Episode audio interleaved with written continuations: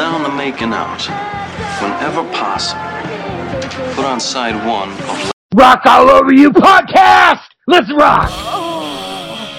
Eric and Edwin. Edwin and Eric. They don't give a fuck. They just want you to rock. Yeah. Bam, bam, bam, dilly dee. Bam, bam, bam.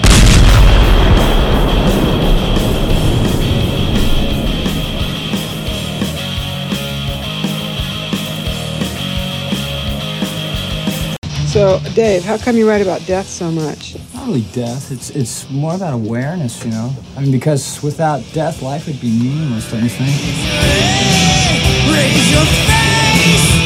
I mean, life, death, sex. It's pretty happening to me, you know. Yeah. What else is there? Beer, maybe. Beer.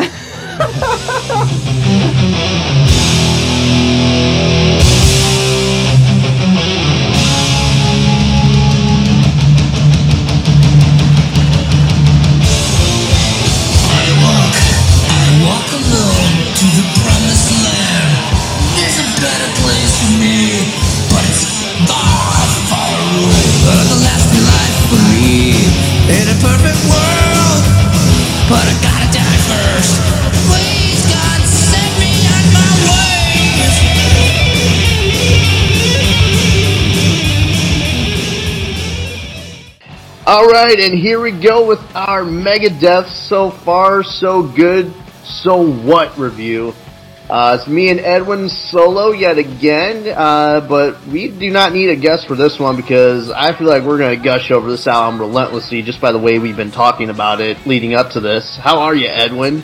Oh, I'm doing all right. It's I don't know when you all are going to be listening to this, but right now it's Saturday night, and Saturday Saturday night is all right for podcasting. That's what they say. And Damn right. Where, where are you drinking tonight, brother? Well, I was drinking some uh, Jim Beam Black Label, which is uh, one of my favorite bourbons. I was drinking that. I'm a, like a pretty mainstream guy when it comes to my booze. You know, I like. Uh, You're very sophisticated. You're you're like the, the, you know. I mean, you'll usually drink sometimes maybe the MGD, but you're usually drinking some like pretty classy like whiskey or something, and then I'm the guy just drinking Canadian beer, like drinking some vodka drinks or some shit like that. You know, I'm I'm the more I'm the more wild and unfiltered guy. You're definitely the sophisticated, like cool guy, like Mike Damone. Well, you know, it kind of depends on your point of view. I mean, I agree. it's funny because you say that, but then there's other like snobs that would be like, "Oh my God, you're just drinking like uh, uh, Black Label Jim Beam and Johnnie Walker. You're not drinking some kind of obscure uh, Japanese, you know, single malt, malt Yeah, scotch. yeah. Something where like they, they taste they taste it they do like a YouTube video where they taste it wearing a suit and they're just like, hmm, ooh, it's real smoky tasting. I can almost taste like a little bit of oak and pine. And it's like, Yeah. what the fuck are you drinking, man? Yeah, I'm somewhere in the middle. I, I, I like, if anything, I'm kind of like an upper middle class boozer. But uh, I'm not like a. You get, you get a little fancy, but you don't go too far with it. I don't get too far there. I do, I like to taste my booze. That's all. Yeah, yeah. Hey, hey, that's hey, whatever works for you, man. but now, now I'm just drinking. I'm past that. I already had like you know drink my bourbon, and now I'm on to the chaser. So now I'm just drinking some Miller Lites. So th- there you go. Are you drinking the MGDs? Are you drinking keeping Miller the MGD alive? Uh, you know what? Uh, MGD is really hard to get. I have to special Oh. order it, and I see it everywhere where I fucking go, man. You need to come to Indiana. I know Mick Watkins uh, says it's easy to get in Kentucky too. Oh yeah, I can't. I can't go to a liquor store without, without like running into some. I don't know. I'm always uh, in these little kind of. Uh, I I don't know why, but unfortunately, I'm always in neighborhoods where I can't get MGD. You know? Yeah. I, I need to change this in the future. But as you know, I just am back here in Florida for the summertime, and I just got back here a couple weeks ago, so I didn't get a chance to put in my special order for MGD yet. But I will do that in the next week or two. But in the meantime, I'm just drinking some Miller Lite, which you know. I do like to drink light beer when it's like when I'm at the chaser period. You know, like Yeah, after yeah. after I like drink some whiskey or some real beer, then I like I, I kind of finish out the rest of the night like pounding a, a few lights. You know, towards always, and always remember, kids, beer before liquor, never been sicker. So, so drink your beer after your liquor. Like, drink liquor first and then drink your beer. that's the professional way to That, do it. that is. Otherwise, you're a rank amateur and you're gonna be throwing up.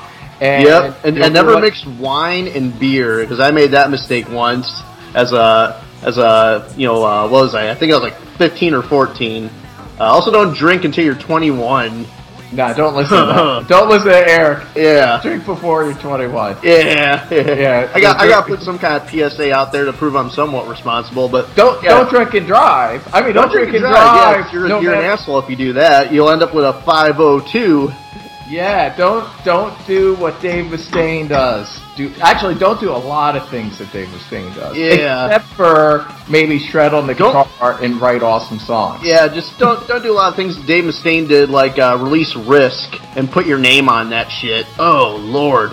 Don't cry in a on a Metallica documentary like a bitch. Oh, that I remember watching that man, and that oh, I remember watching some kind of monster, and that shit was just horrible because I was always like team at that age. I was like really team Mustaine and like you know fuck Metallica, and oh that just sucks. I was just like he just made himself look so weak in that. Oh, was- he always does that. It's, it's like when he that awkward. Remember, like after the the the big four, you know, uh, shows where you know it, it looked like you know Dave Mustaine with- and Metallica were buddying up again. Yeah. and, and then Dave blows it by getting too desperate in that tweet. You know, he sends this tweet to James Hetfield.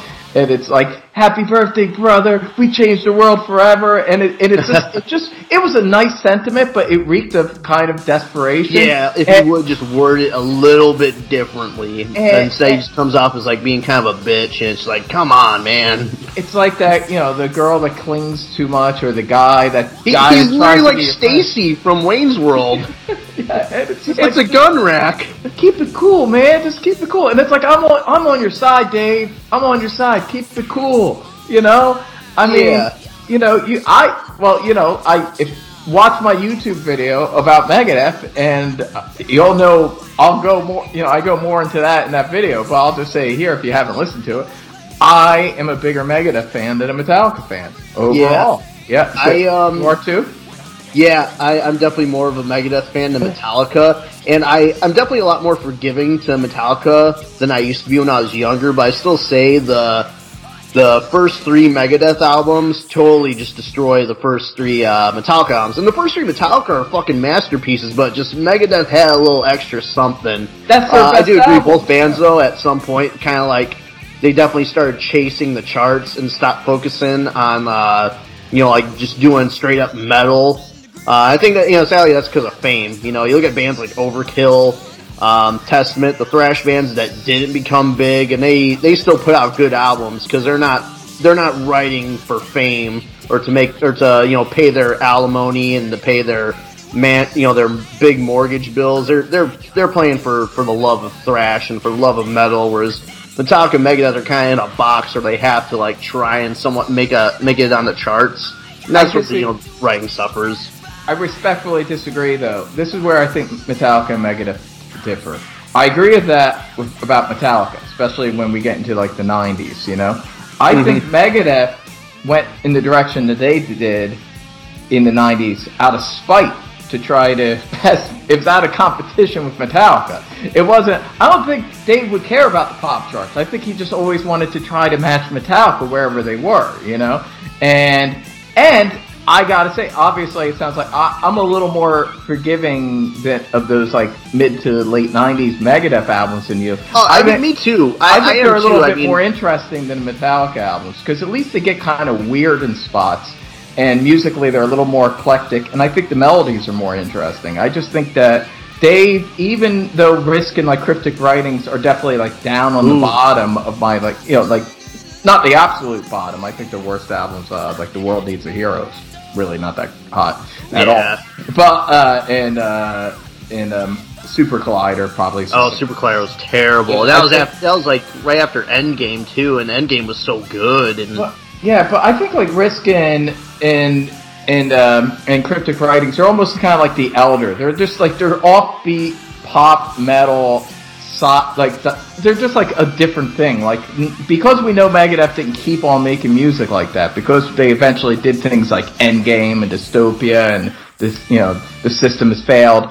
I feel like you know, like you can listen to those albums with an open mind if some people do it, and just like listen. There's some really cool, interesting stuff. It's to me they they kind of remind me of Alice Cooper's like Blackout period, where they're just kind of weird and gonzo in spots, and I don't know. To me, it's not entirely sellout. I think they're a little too weird and experimental to be totally written off as sellout albums, in my opinion. Yeah, I mean, I, I'll say this: I'm, those albums I can forgive a lot more, and I can definitely listen to them more than like you know load and reload and all that shit. I mean, that that shit for me is just unlistenable. Megadeth, like, there's still like with those albums, there's still like a pretty good handful of songs I would enjoy off them, but definitely just like was not thrash. You know, it oh, wasn't. no. You know, it, you could definitely tell they're trying to uh, they're trying to you know kind of chase the charts, but they at least stayed a little bit more truer to metal than Metallica did. You know, Metallica's trying to go like alternative and all these different direction directions, whereas you know Megadeth was like still staying like metal, but they're kind of slowing it down a lot. I think a lot of that too was also Marty Friedman because Marty Friedman was never a thrash guy. He really he really kind of cleaned up Megadeth's like sound, which I'll kind of touch upon too in this episode uh, because this was like the last last Megadeth album before Marty Friedman joined, and it's definitely like the last Megadeth album in my opinion. It had that like classic like you know Megadeth sound to it. Yeah, it's interesting because he, even the two guitarists before him, uh, lead guitarists before him were not really thrash guys either. Like Dave never really played. I think that actually neither was Dave Ellefson. I mean, that's the thing that I think made Megadeth a little different from a lot of the other bands. That he, he Dave didn't choose musicians just because they played heavy or were part of the thrash scene.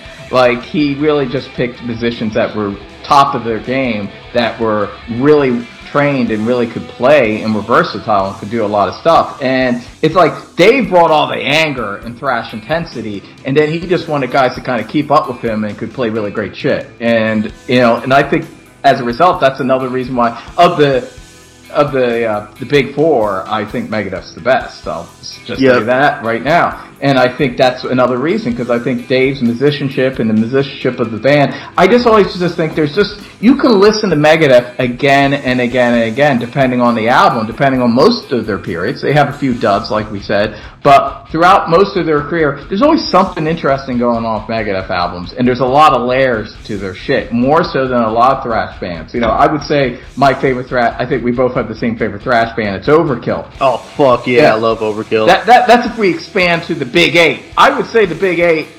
Obviously, you know, you got the big four: Slayer, Megadeth, Anthrax, Metallica, and then I would expand that to the big. The big eight would be uh, Testament, Overkill, Exodus, and Death Angel. Wouldn't you Hell say yeah. that? Wouldn't you say that's the big eight? Oh, I, I agree, man. That's definitely the big eight. I mean, honestly, I think, and even though I'd love to have Overkill take over Anthrax's spot in uh, the big four, uh, personally, I think like it, technically the big four, like instead of Anthrax, it should definitely be like Exodus. But then again, a lot of the big four is mainly based on like popularity and album sales, which you know, Yeah. Exodus may be popular amongst you know metalheads, like you know, like you and me, but like it, they're more popular amongst us, and whereas Anthrax is more universal to like Yeah. everyone. Yeah, they're definitely a, a, were a bigger band than the the ones that would be five, six, seven, and eight. But you know, but that's you know that so that's why they're there. Of course, you know, and, but you know, I'm not a hate. Listen, to varying degrees, I love all those bands.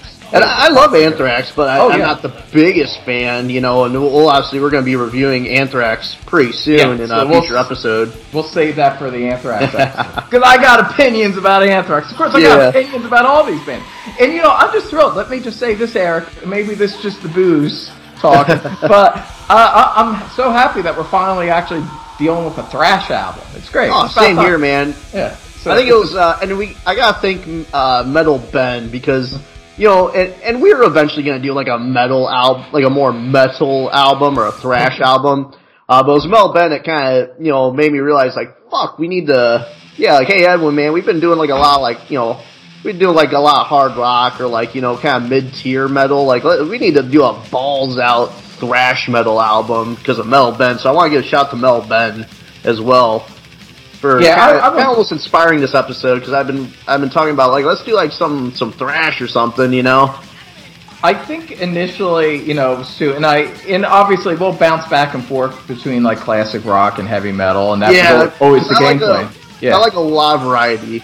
Yeah, same here. And I, I think initially when we were transitioning from the Metal Dungeon to the Rock Over, I know like, you know, I picked a lot of those albums and was like, hey, why don't we show people that this is not just, you know, Exactly. metal. But, you know, now that I feel like we've done that, now that we showed that we're not just the Metal Dungeon, now, now we can kind of get back into the dungeon a bit and have some fun. Exactly. yeah. But man, uh, why don't we uh, start kind of digging into this by uh, why don't you why don't you start Edwin with telling us how you how you discovered Megadeth, you know, and uh, how you discovered this album specifically. Yeah, this uh, this was definitely not my introduction to Megadeth. It, um, sometimes it's funny because some bands I remember exactly, like I know exactly the song, exactly the album, and I remember it all in detail. Megadeth, even though it was that this period that I talk about a lot, that kind of when I was going, fr you know, from junior high to high school, and it was like between '89 and '92. That whole period I talk a lot about because a lot of these bands is this is when I got into those bands. And I got into Megadeth during this period. And I remember when I first listened to Metallica, I remembered when I first listened to Testament. I actually got into Testament before Megadeth. They were the second thrash band I got into. Because a buddy of mine knew I was getting into Metallica and he said, Hey, you like Metallica, you should check out Testament because I mean, they- Chuck Billy sounds just like James Hetfield. yeah, just with more range. It's Yep. like yeah, it's James Hetfield more range. So yeah, they they're the band that sounds the closest to Metallica. So my my friend was right to point me in that direction. He's like, if you like Metallica, you'll like Testament. And you know, I got the New Order, and then ah, I love the New Order. And so Testament was actually the so I broke out of the the Big Four even before I got into the Big Four. I was- I was already entering the Big Eight with Testament. So um, I so I don't know. It was around uh, Slayer. I couldn't get into until years later. They were actually too heavy for me. I just I listened to Slayer and was just like I can't deal with this. Years later, now I love '80s Slayer, but at Oh, the time I love Slayer. I I could not get into them at that point. Um, it was either Megadeth or Anthrax, but I don't remember who were like the third thrash band I got into. But I don't remember exactly. All I can say is it was either Peace Sells Who's Buying. I saw the video, and that video is awesome, of course, and the song and the bass line. And I was a bassist, so you know that. And that's like to me, like that's one of the great bass openers of all time. Yeah. It was also used for MTV News at the time period, and also Dr. Fuck. Shout out to Ralph He used the he uses that clip from the video. You know, this is the news. Oh yeah, I love that he does that. Oh, that that was always one of my. I love that moment. I always like cheered whenever because Headbangers Ball used to show that video a lot in the late '80s, early '90s. So it was that song, but I sometimes get confused. It was either that Peace Sells was the first Megadeth album I got, but it was not a new album when I got it. It was like I think I got it like '89. So this album that we're reviewing was already out, but for whatever reason, you know, I didn't see the Anarchy in the UK video. I just saw Peace Sells. You know, I saw that and. I get confused sometimes because around this time period was also. Do you remember the Wes Craven movie Shocker? You know that movie? Yes, yes, Yes. I remember that. And Dave Mustaine, I said Megadeth was essentially Dave Mustaine. Uh, Megadeth Yeah. had a cover of the Alice Cooper classic, um, "No More Mr. Nice Guy." I remember that video on Metal Mania on VH1 Classic. That was well, I was watching that because I'm older than you, Eric. I was watching that in real time on Headbangers Ball when it was new. Yeah. And, and I love that too. And also, this was the same time I was getting into Nightmare on Elm Street movies and Friday Thirteenth movies, and I was a little too young to see like Dream Master and Dream Warriors and those movies when they were in the theaters. Mm-hmm. But I was just when they were on videotape, like that year. Like I just missed Dream Master by like a year, uh, but suddenly I was in junior high and I was renting the videos, and so I got really into Wes Craven. And then I was all excited. So Shocker was the first movie. I think I had my older brother take me.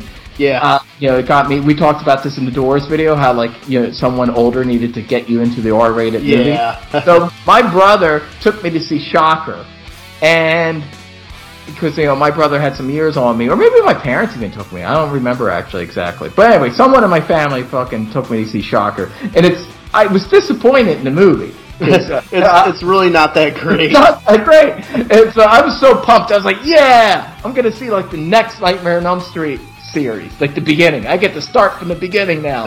And, and then I remember thinking, even as a dumb, you know, adolescent, I remember watching the movie going, "Oh, this ain't gonna be Nightmare on Elm Street." This ain't yeah, gonna- you knew you're like it was that bad. Where even like as a young like 13 year old, where you maybe like questionable things, you knew it sucked. Even then, I do. This is it. This is nothing special. Oh man, I feel bad. I never got to see uh, one of the first four Elm Street movies in the theater. Oh, like I remember man. thinking, I remember thinking that like half, halfway through Shocker. but I like the soundtrack, so I had the sa- I had it on cassette, so I had the soundtrack. So I don't remember. It was either the Shocker soundtrack or Peace Sells because it was close. It was like Yeah. within a month or two apart. So I had one of those things first as my introduction to Megadeth. So it was around that time. So it gets kind of muddy, my memory of exactly which was first. As muddy as the original mix of this album. I don't remember exactly when. But, so I didn't get this album until after Rust in Peace. I'm pretty sure. I yeah, I think uh, Rust in Peace came out, and I got that, and I was very like you know anyone with fucking half a brain and some taste. I was really into Rust in Peace, and then I went back and got this album, and so it was like probably very early '90s, and I I liked it, but I I I gotta be honest, back then I didn't love it. Now I love this album. I really love this album, but it, for me, it was a little bit of a grower. Really? You know, you got keep in mind, I'm listening to this on a cassette for the first time. Mm-hmm. With the original mix on a cassette, and I prefer the original mix now. Oh, But- me too.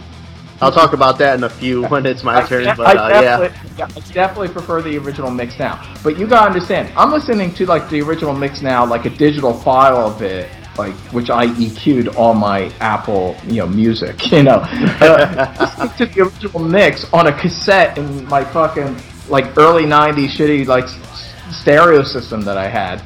Uh, it just didn't sound that hot. You know, it just sounded kind of weak and muddy. And I, I mean, don't get me wrong. Like there were some classics, like you know, in my darkest hour, that like I was like, oh my god, amazing song. I love that song. But there was some stuff that it, I just, it wasn't. I didn't go back to it as much as Peace Sells and Rust Never Sleeps. And I didn't actually get uh, Killing Is My Business until like the early early 2000s.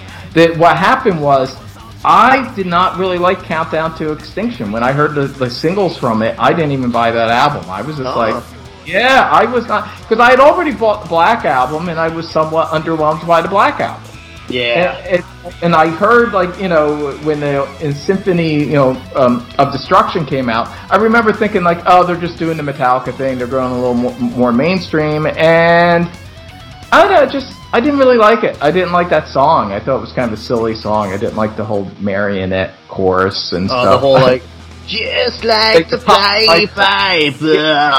I thought it was corny. I did, it's funny because I'm a little easier on that song now. Now I think it's all right, but at the time I thought it was kind of corny. I didn't really Yeah. like it. And by the time Euthanasia came around, I was just like, I had really checked out on Megadeth. So, Yeah. So, so my fan, my adolescent fandom of Megadeth was a fleeting moment from like 89 to like 91 and then I kind of checked out and it wasn't until like the 2000s that I came back and when I came back that's when I, I went all in and suddenly uh, like before like within a few months I had like all the albums and I did like the deep dive and I got really into Megadeth and that's when I rediscovered this album you know, that's when I kind of got lost in this album, and it became one of my favorite Megadeth albums. I mean, it's the top, it's the first four, just like you know, Metallica. It's the first four albums, and you know, we'll get more into it when we get into it. But that that's when I really appreciated this album, and you know, I realized I just wasn't cool enough or sophisticated enough to appreciate its dark, druggy, mystical, you know, vibes going on. I, you know, I just wasn't ready. You know, I need something more punchy or in your face or obvious in a way that like Peace Sells and Rust, you know, are in a way that this album what kind of isn't. In a lot of ways, this is their most subtle album of the first four. I think it's it's it's an offbeat album, and we'll get into it why. But like, I needed to kind of experience life and be knocked around by life and realize how weird dark shit gets to fully appreciate the masterwork that I think this album is. Despite there's only one flaw, only one flaw in this album. We'll get into, and it's the only thing I think kind of holding it back a bit and kind of sours its reputation. No way. Okay. Yeah, it's one song, which we'll talk about. But every every uh, else, uh, but yeah, big fan of this album. So, what about you, sir? How did you get into Megadeth and this album we're going to be discussing? Oh man, so I mean, Megadeth. You know, it, it- I guess I should start. I'll, I'll give a little brief uh, thing about my how I discovered Metallica, because it kind of started with Metallica. Because I was getting into metal, and this before I got into thrash. You know, I was a young kid, got into Kiss, and then I was Iron Maiden, and then after that, the floodgates just opened. You know, like in between kindergarten and like first and second grade, uh, the floodgates just opened for me for for fucking heavy metal.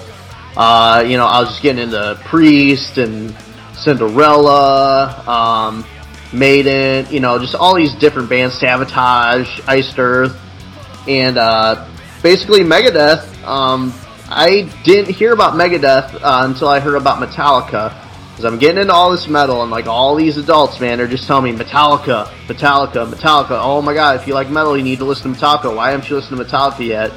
Well, my mom had bought fucking Reload on CD, and uh, you know, I think I told my mom, like, I told her about this Metallica band. I know my dad didn't have any Metallica CDs because they were a band he didn't like because I guess I guess his brother played Fight Fire with Fire like on repeat, like endlessly to the point where my dad was like, "Fuck this Metallica band! I'm so sick of hearing them. I'm sick of hearing Fight Fire with Fire." So my mom's like, "Well, hey, I just got a Metallica CD if you want to listen to it." I'm like, "All right," you know, and I grab reload, I put in the CD player, I'm looking at the back, and it's like the images are kind of weird, but they look, they do not look like a metal band. They look like Limp Bizkit or some shit. And I'm like, ooh, like okay, I don't know about the look, but well, hey, let's listen to music, you know.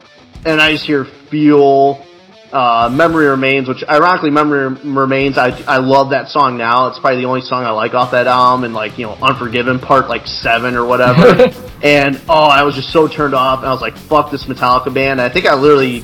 I I think I gave up on Metallica for like almost a year until I heard Creeping Death and like Ride the Lightning, and I was just like blown away.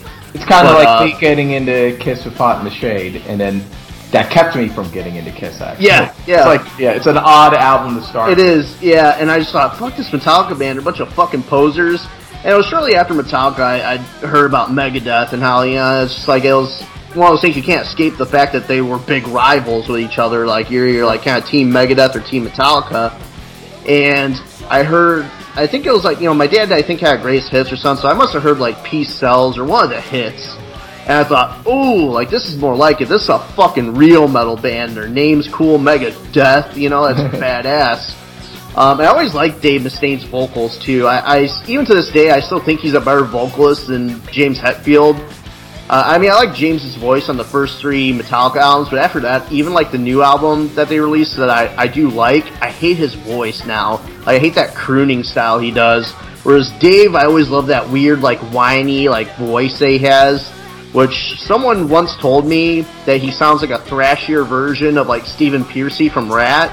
And ironically, I literally can't unhear that now because every time I hear Megadeth or Ratt, I just think of that voice and how like, oh yeah, they they're very eer- eerily similar. But Yeah, I always can hear that. I always thought also there's there's an Alice Cooper influence too, Yeah, yeah, especially when he does the kind of spoken word kind of stuff. yep. Through it. And- But yeah, Yeah, I man, I that was a big thing about. It. I loved his voice, and and because I was young at the time, you know, I was only in like second grade or like it was like first or second grade when I discovered Megadeth. I thought he was cool because Megadeth still had long hair, whereas Yeah. Metallica looked like a bunch of fucking looked like a damn boy band at that point. And I thought, oh, well, a bunch of fucking posers. At least Dave Mustaine still got the long hair. He's still a fucking metalhead waving the freak flag, you know. never Um, cut it. Yep, you always yep. kept it. And Yeah. uh, yeah, man, I just I, I loved Megadeth, and I think up you know up until a certain point, I only had like greatest hits. Uh, but the first Megadeth album I got was this one. Wow. Why this one I was excited about doing this episode because my uncle, who he loves some metal, you know, he likes a lot of like thrash, but he also likes like some weird stuff too, like some poppier he likes some poppier like metal too, like some of the Warrant and all that shit. Because of it was because of the era he grew up in. But he gave me this box of like CDs and tape, cassette tapes they had, and it, like I said, it was like a weird mix. Cause you got like thrash, like Anthrax, Metallica, and like all these pretty like heavy bands. SOD, but then he'd have shit like Cherry Pie by Warrant and like a couple Poison, and I was like, okay, this is kind of weird. But uh, I got this CD and uh, I loved it, and I love the fact that it didn't have like a big hit because at the time I didn't know about uh, In My Darkest Hour. So basically, this album was awesome because my first Megadeth album, but it didn't have any hits on it. And I think that's why I kind of like it because it didn't have the hits on there. And it just flowed so perfectly as an album. I love the cover, and a lot of people bitch about this album cover because like Vic Rattlehead looks like horrible. It looks like some. Hor- it's almost like the first Megadeth album cover, which a lot of people also hate, but I love. It's Same- real same cheesy and me. goofy I- looking. I love both of them. Yeah, I, yeah, I love reasons. it. I love how it's To me, they're creepy. It's just creepy looking. It is, yeah. I love like kind of artwork like that, where it's almost like kind of ominous and almost kind of creepy looking because it's so. It's just different, you know. Yeah, it's like what you know the term video nasty. Like Yeah, uh, yeah. yeah. It, it's like a video nasty like VHS cover from like the '80s, where it's just like you feel like you're looking at something like it's kind of cheap and creepy, and you really shouldn't be kind of looking at it. Yeah. that's, that's the vibe I get from this album cover, and especially the the first uh, "Killing Is Is My Business." Whereas when it's not like just full on. I mean, I like Peace Sells and you know, Rust Never Sleeps. It's n- nice artwork, but it's a little cleaner and more like that comic book style. Yeah, whereas this is just dirtier. this is just dirtier. Yeah, more And it's, it's like the music on the album, Yeah. and that's one thing where like, uh, you know, and I don't hate Rust in Peace like a lot of people think. I just don't think it's the greatest Megadeth album. It's a decent album, but to me, it's not Megadeth. I feel like this was the last like album to really have that that Megadeth sound. Because once Marty Friedman joined and he did Rust in Peace, it's like the sound really cleaned up. I always make this comparison with people. I always tell people, you know, if Metallica, if you know, bringing a Metallica album to a party is like bringing weed to a party, then bringing a Megadeth album to a party is like bringing cocaine. It's just you know, weed's great, but then like coke is just more. It's more dangerous. It's more scary. Like you feel like you shouldn't be doing it.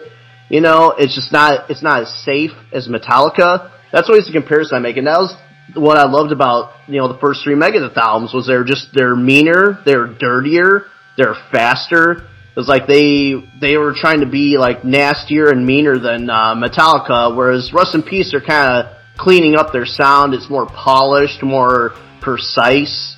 Um, and yeah, I just I love this album. And like I said, nothing against Rust in Peace, but I uh, this one to me is the last of the classic Megadeth sound before they kind of changed and polished their sound. I, I get what you're saying. Listen, I love Rust in Peace, and Oh yeah, and it's not a bad album. It's a great. I think it's a good album. Uh, uh, and I get, I mean, it's it's heavy. It's still a very heavy, Oh, yeah. thrashy album. But I, I get what you're saying from a certain standpoint, especially a production standpoint. It's it's not as grimy as the first three albums. Yeah. that's the way I say. it. There is a griminess to the first three albums, and there's something a little more dangerous and and uh, sinister about them. That And to you, their credit, that's probably what helped them.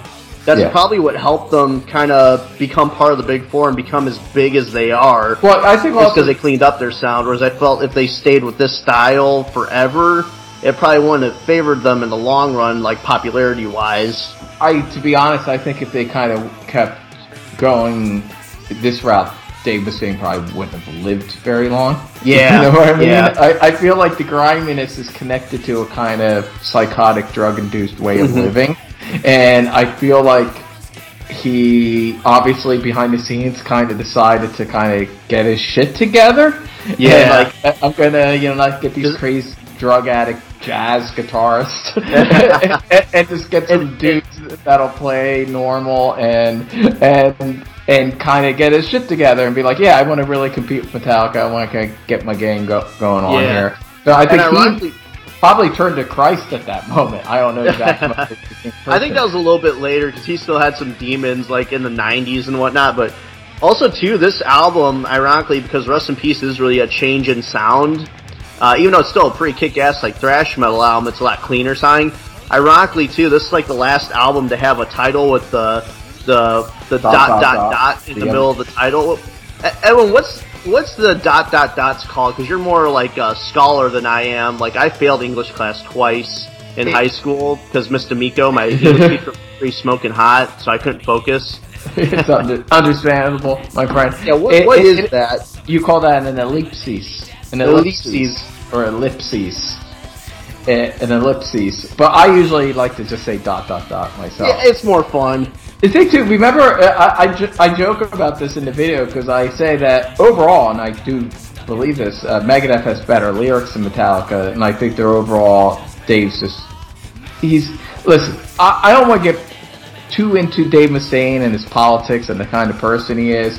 I mean, Yeah. I think it's safe to say that he's a psycho. I mean, Oh my God, yeah. I'm just saying everyone He- can say that. Come on. He in the '80s, he thought like Reagan was like the devil, and like he was gonna blow up the fucking, he was gonna Oh, nuke yeah. everyone. I, I mean, I think some people think of him as like a right wing guy, and he is to a degree, but it, it, that's like really uh, putting him in a box. I mean, he's just Yeah. crazy, uh, reactionary, independent, you know. Yep. And he he's very subversive with his uh, the things he says, and and I don't agree with a lot of them. And he's over the years he has said a lot of xenophobic and homophobic things that I don't think are cool. Oh yeah, and we'll get into that too with one song. Yeah, so you know, and I don't think that shit's cool. But at the same time, despite, but I think he, let's just say, that I think he's a very damaged man. Obviously, Oh, obviously, I don't know what happened, you know, when he was a kid, you know, and I don't want to, you know, that's you know, say things against this man who I do admire as a musician and songwriter. But obviously, something happened when he was a child or adolescent that fucked him up. You know, I think James Hetfield to a degree as well, but not as Yeah. much, but not as much as Dave. I know James with him, it was his mom dying of cancer, and she was part of a religion where they didn't believe in medicine and whatnot. Yeah, they. they Whereas, both ha- I forget what Dave's story was because I, I did read his book like back Uh, in like twelfth grade when it came out. was there abuse? I would guess that I think there was of abuse. I think it came Yeah. from like a broken home.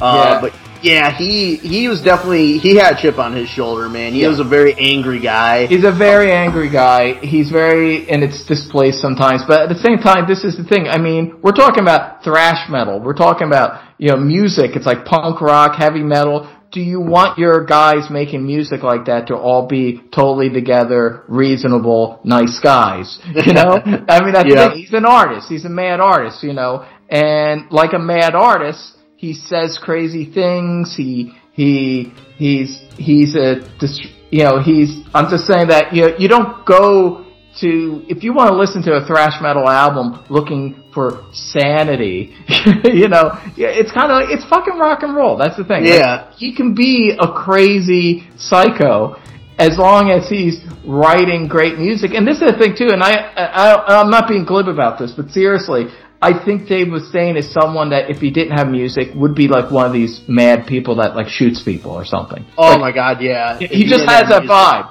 If he did have music, he'd be like someone that could be a mass shooter. He just Oh, has for that. real. That's like a lot of like Yeah. these musicians I love Yeah. because they they do they got that chip on their shoulder. Whereas got if they didn't have an outlet like music to Yeah. to put that anger into, they'd probably be doing some pretty bad things. Yeah, you know? and that's and so that's that's why we should support stuff like this. That's why we should su- support Megadeth. there should be more Megadeths.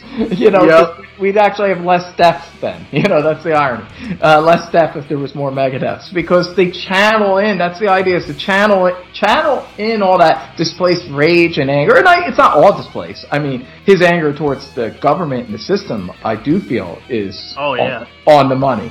Uh, but you know, whether so half the stuff he's angry about, I agree with, and he should be angry about, and then some of the shit I think is just you know displaced rage in the wrong direction. But regardless, put it in music, put it in art, and splatter it with mad passion and fury, and that way it like you know it it soothes you know it tapers off tapers down your bloodlust you know keeps you from killing people. And so that's a good thing. So we should encourage that. We should encourage that Dave Mustaine build a career of making awesome music rather than killing people. Yeah. you know just even just killing Metallica. You know. Uh, so you know James Hetfield should realize that. Every time he listens to a good Megadeth song he can say hey that song kept that. This yeah, and and it kept it kept Dave from killing me in my sleep one night. Yeah. But for and you know I'm happy fucking uh, Metallica kicked them to the curb and they did in such a shitty way because that may sound wrong, but man, if it wasn't for that, we wouldn't have Megadeth. We wouldn't have these two killer bands that were putting out some great music in the fucking eighties. Yeah, yeah, and that's always, I always felt sad, like you know, when he that pathetic display in the Metallica documentary, you know, some kind of monster. I was like, Dave, like, you just thought, like, dude, I understand. Like, I know Metallica fucked you up good when they put you on that bus. Yeah, made you- made does- go- I I guess. I guess I kind of get too because like you know, yeah, even though Megadeth was very successful and they, I mean, they're still very successful this day. Metallica's always been like number one. I think it's just uh, being number two constantly killed him. He never did get that really moment. I know, uh, during the heyday of like where he won up them really like they're never- always he- like one step ahead like success wise i think that always ate away at him which I know. It's unfortunate because you Yeah. know what? There's nothing wrong with being number two. um, with, this ain't ricky bobby you know this ain't Yeah, talladega nights and you're still rich, you're still successful, and in fact, this is the thing too. I think he thinks about it just the wrong way. I mean, man, you're number two, but you're number two in, without being just the lead guitarist. You know what I mean? Yeah. Like, like you're number two, and it's totally your band in a way that you would have had to compromise staying in Metallica. You could have never done half the shit that you did in Megadeth musically and artistically if you were a Metallica. Like, yeah, you would have got away with more definitely than Kirk Hammett. You would have, it would have been, you would have, this is why I don't think ultimately it could have worked because I just don't think there could have been three equals in that band because that's the thing, you know oh god no bands, it's enough just to have two people. I mean, look, they needed to bring in some guy to just coach just to get Lars and James on the same page. so imagine three guys. I mean, that's the thing. Like, you know, you have Lennon McCartney. You can have Mick Jagger and Keith Richards. You can have David Lee Roth, Eddie Van Halen, and even that's, you know, look, that's, That's- even that's, like, you uh, know, chaotic. That didn't, you know, Don Dokken and George Lynch. Like, Oh, and that shit. doesn't last. But you have three guys that are the boss. It just doesn't work. You know, three's a crowd. You can't Yeah. have three guys be the boss, and ultimately that would have happened. And I think you know when you really get down to it, you know they might say it was drinking and his you know erratic and mean spirited behavior or whatever crazy you know thing that they did that finally set them off. But you know ultimately it was the thing is like we can't have too many bosses in the band. you know James and Lars had this thing that they kind of, whether or not it was, something they articulated or just kind of sensed that they knew that they could kind of work with each other and be what they needed to be to get Metallica on the top. Dave was his own wild thing that Yeah. they be able to control. And Dave should realize that it's cooler to be number two, still be really successful, and just be your own wild thing and be the lord and total, you know, uh, boss of your own world. Like that's the Exactly. thing. He's the king of Megadeth world, like Lemmy is of like Motorhead. Like this is you, man, and it, it's all you. Why? And fucking Metallica started to suck. Why do you care? Oh, Why do you care? You just you like just you know it's just sad that like you cared even into the 2000s. By the 2000s, you should have been like whatever. I'm happy being number two and being cooler. And then he made himself less cool because he cared. You know? Yeah, oh, that was just. I mean, uh, he, that movie even ruined Metallica's image because Metallica just Oh, looked yeah. like they went from being, even though they kind of sold out at that point, they they went from being like kind of these badass metal guys to like, oh Jesus, these like whiny little bitches who need therapy, and then like Dave Mustaine didn't make it any better. That was honestly Dave Mustaine's chance to make himself look better. Yeah, exactly. He could have won in there being like, say, hey guys, uh, yeah, you seem like uh, you're like the. It, you seem like a bunch of crybabies. Stop crying. Make some rock Yeah. and roll. he he could have came up cool, and he's like, "Hey, I'm gonna go make a cool Megadeth record. I'm gonna go do the system." Uh, Instead, he ended up making himself look worse by like fucking crying and shit. It's like, oh god. I think it's this weird thing that he has to mirror Metallica. It's like because they It were is, all, man. because they were all being crybaby bitches. He's like, I gotta be a crybaby bitch now. there was way too much estrogen in the air when that movie was fucking made. Oh, made. fuck oh, shit. Hell, like just, I just had this flash of Kirk Hammett, just the look on his face when they tell him he can't play guitar solos. Oh my god, yeah. I felt sorry for him too. I felt sorry bad for him. You know, The he's just so polite. He's not gonna say anything. You know. Jason News. Only the bassist of Metallica, all three bassists of Metallica, are the only guys that seem cool in that band. Oh, for real, for real. But yeah, man. Uh, this and this this album too, man. I mean, this was like probably uh, this is Megadeth probably at like maybe their most dysfunctional, and you could definitely tell this is a dysfun- yeah. As much as I love it, it's a very dysfunctional album because man, all kinds of problems are going on. Chris Poland, Gar Samuel, uh, Gar Samuelson were gone because they were just having issues with their heroin addiction.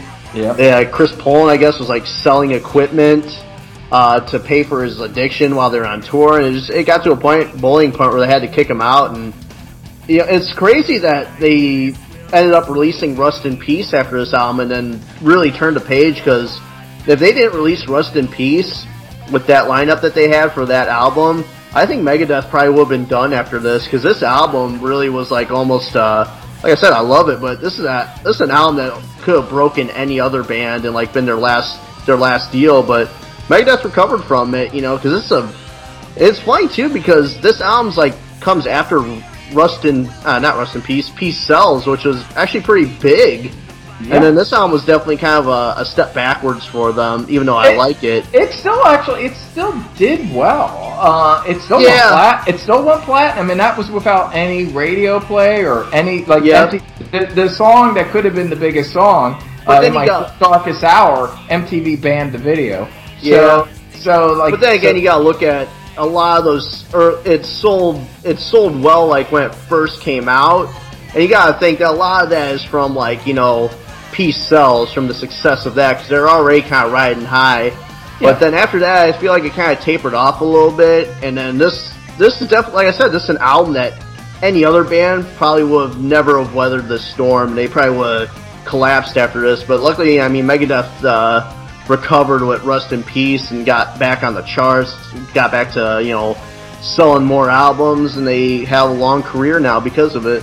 I think uh, Dave Mustaine's uh, rage and uh, directed at Metallica, his competition with Metallica fueled him and got him through this dark period. if, if he didn't have that, if he didn't have trying to best Metallica, yeah, I think this would have been the last Megadeth album, and Dave Mustaine would have been dead in about a year or two. Yeah. But, but he, he's like, no, I can't, I can't let Metallica win. So he, he pulled himself together and got a new lineup, and yeah. But you know, we'll talk about that album one day. But so one thing when when you listen to this, you know, as a child, Uh huh. did you realize how weird and dark this album was? You know, as a kid, I didn't really notice it. I know the only thing I really knew was these songs were not on the radio as much. Uh, even my in my darkest hour, like in my darkest hour, like recently has become a big hit. But man, when I was a kid, that song still really wasn't like played on the radio or well known enough. Um, it's kind of like how we were talking on that Doors episode about 20th Century Fox. Like nowadays, it's like considered like a hit, and it's going to be Yeah. included on a greatest hits package. But you know, originally it really wasn't, and that's kind of how in my darkest hour was. I mean, that really wasn't that big. Whereas nowadays, it's a very well-known Megadeth song. So, I mean, Well, yeah. kid, I liked it because it was an '80s Megadeth album, but it was it didn't have any of the hits on it. It was something totally different. As a short album, which I really love. I love short albums Yeah. like Van Halen, like the first six Van Halens and all that. I like a good short album that just, you know, no filler, trim the fat. It's just good from beginning to end, and it leaves you wanting to listen to it again. And I love it. man. 34 It just- minutes. It hit with me. Yeah, uh, yeah, and one thing, and I was like this with like ACDC's Power. Powerage. Like when you discover an album where you none of the songs are like you know quote unquote hits, you kind of like it becomes like your album in a way. Yeah. Like I discovered this. These songs are my songs. You know. It's one of those things where, like, yeah, there may not be a standout song, like a hit, but flows together so perfectly, like with Powerage or uh, the other one being uh, Flick of the Switch Yeah. by ACDC, where it doesn't have a hit, and if you probably put, if you did like a track by track where you put tracks up against it with like another album, it probably wouldn't fare too well, but as an album, like the way it flows together, it would win because it's just, it flows together so perfectly. Yeah, I like I said, I only got one complaint about one song and sequencing of one song. I think it might be the one I'm thinking of as well, because there's the one on here I don't think is really the greatest. I won't Yeah. skip it if I'm listening to it. Uh, yeah, sometimes I skip it, the song I'm talking about. So we'll see if it's the same song. uh, I mean, it's kind of fairly obvious, I would think, if you're looking at what, at what these songs are. But maybe it's as obvious to me and not obvious to you. So I'm curious. Uh, yeah, before we jump into the tracks, and I think when we review this track for track, initially we should be reviewing the original mix. Like, you know, I consider that. Yeah, I mean, I'll kind of when I talk about each track, I'll probably compare them because I. I listened to the original mix and uh, it had been a while since I listened to like you know listened to it for like both versions, and man, I forgot how much better the original mix was. But I yeah, we'll, we'll jump them- into that when we get into it track by track. Okay, we can do it that way. Yeah, I listened to them back to back uh, to uh, before hopping on this. I listened to Yeah. the remix, which I don't really listen to as much as the original mix. Actually, I, I usually Mhm. listen to the original mix, but you know, I have both on my computer. I Nice. listen. I listened to the remix first, and then I listened to the original. And uh, just to say a few things about this, you you brought up about you know uh, about you know changing the you know the members, the guitarist, and all that right before Yeah. this album. You know, and the thing, Jeff Young, he does a really good job on this album. It's interesting because you know he was the he originally Dave uh, picked the guitarist from a band Malice. Are you very familiar with Malice? Yeah. Well, uh, you want to just jump into it, and I'll bring we can bring that up with the first song. Yeah, yeah, we could, we could do it that Uh, way. Yeah, because I want to talk about that too, because I, I actually really love Malice. So, well, why don't we uh, just bust into this album? And uh, Edwin, I'll let you start with the the first track, "Into the Lungs of Hell." Into the Lungs of Hell sounds cool because it is cool. It's awesome, especially the original mix where they bury those Sergeant Pepper fucking horns. Oh, good lord! in the mix where they belong, buried, buried. Hey, it's kind of cool when you just hear this faint kind of thing that It's very ominous. It's ominous because you're like, I didn't even realize they were horns until that fucking remix. I just knew that there was some sound under the guitars. That's you know what I mean. I just knew there was some kind of orchestrated kind of sound Yeah. under the guitars. It was like phantom horns under this apocalyptic sound, you know, and it was really cool. And and you know, then the, this that's actually one of the big. I have a lot of issues with the remix, but one of my oh, Dave biggest Mustaine's butchered like the first four albums, the damn fucking Oh. remixes. remix are hard. All you had to do just remaster. All you had to do was remaster the album. Yeah, just bump up the volume a little bit. Unfortunately, too, you know what sucks is this is the only album of the first four that there is no remaster of the original mix, which really bothers me because I have Yeah. remasters. There's since since those remixes, there have been remasters of the original mix of Rust in Peace, Peace Sells, and there was an import which I bought. I got an import of the a remastered version of the original mix of um, "Killing Is My Business." So I have remasters of all the original mixes except for this one. I only have that original, like ripped from the original CD, and you know, I you know I turned up the volume a little bit in my you know the volume faders and all that. So it's and it sounds fine. It sounds great. I still prefer it to the remix. But it would have been really nice if they did a proper remastered version of the original mix, and they still have not to this day have not done that. So that sucks because this is an important goddamn album. It's a classic. This is. album. They should fucking recognize, respect it, and give you that option. You know, at least with the other ones, you have the option to go original or remix. You know, He fucking George Lucas to his albums. he totally did, and that's the thing. In the lungs of hell, those fucking Sergeant Pepper horns. Hell, I didn't even like them on Sergeant Pepper. I especially don't like them on a fucking Megadeth album. Uh, but but that aside, awesome song, song, awesome instrumental. I you know we'll get into this more when we get into the second track, but I really kind of feel this is an intro to just the second song. So to me, these songs are kind of connected, like one big long epic. But it's awesome. I love the guitar sound. It's so it's just so weird and dark, especially the original mix. It's just so it's not like anything else that any other of the those thrash bands would have done. You know, that's the Yeah. thing. Like Dave is always showing that he's far more musically idiosyncratic and eccentric than any of the other his other thrash you know peers and just just musically like even before he gets into singing and the lyrics just this song alo- alone shows how much more eccentric Megadeth is and darker you know it's just really dark and strange, and it, it sounds like it's from hell, like it's coming from hell. It does, yeah. A- and uh, it, but it's like the the way it sounds kind of eerily triumphant. You know, like like th- this is like demons rising out from hell and being like, "Yeah, look at us." It's creepy. I love it. It's awesome. What do you think of Into the Lungs of Hell? Oh man, she's like killer instrumental. And sometimes I, I love it when heavy metal albums start off with like kind of an instrumental, like a real short kind of instrumental. Uh, I posted a picture on, uh, I think this is even back before I did, I had the podcast. I think I posted on the Rock and Metal Combat podcast page where I posted a picture of this album, Killers by Iron Maiden, Screaming for Vengeance by Judas Priest, and, uh, that Razor album, which I cannot remember the damn name of it now. Some of British. Steel. No, no, Razor. Oh, the the band band Razor. God band damn, what was that album called? I not malicious, Evil Invaders. Right. All I'm like, what do all four of these albums have in common? And all four of them start with instrumentals. And this song fucking rules. To me, you're saying it's like sounds like it's from hell. To me, this sounds like almost. uh It sounds like you're uh, in a spaceship. Like a spaceship's about to get launched, so it's real triumphant and victorious sounding, and all of a sudden the spaceship explodes and you get sucked into hell by a damn demon. It's so intense and crazy.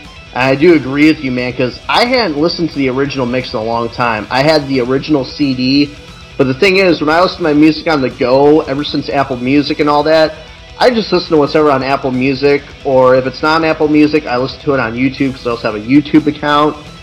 I listen to that like when I listen to my music on the go. My CDs basically just stay on the computer, and like especially nowadays, they're mainly just so I can put background music on our podcast.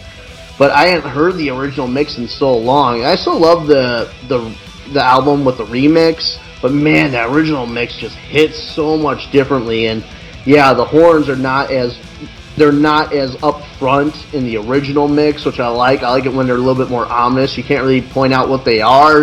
You just hear something in the background.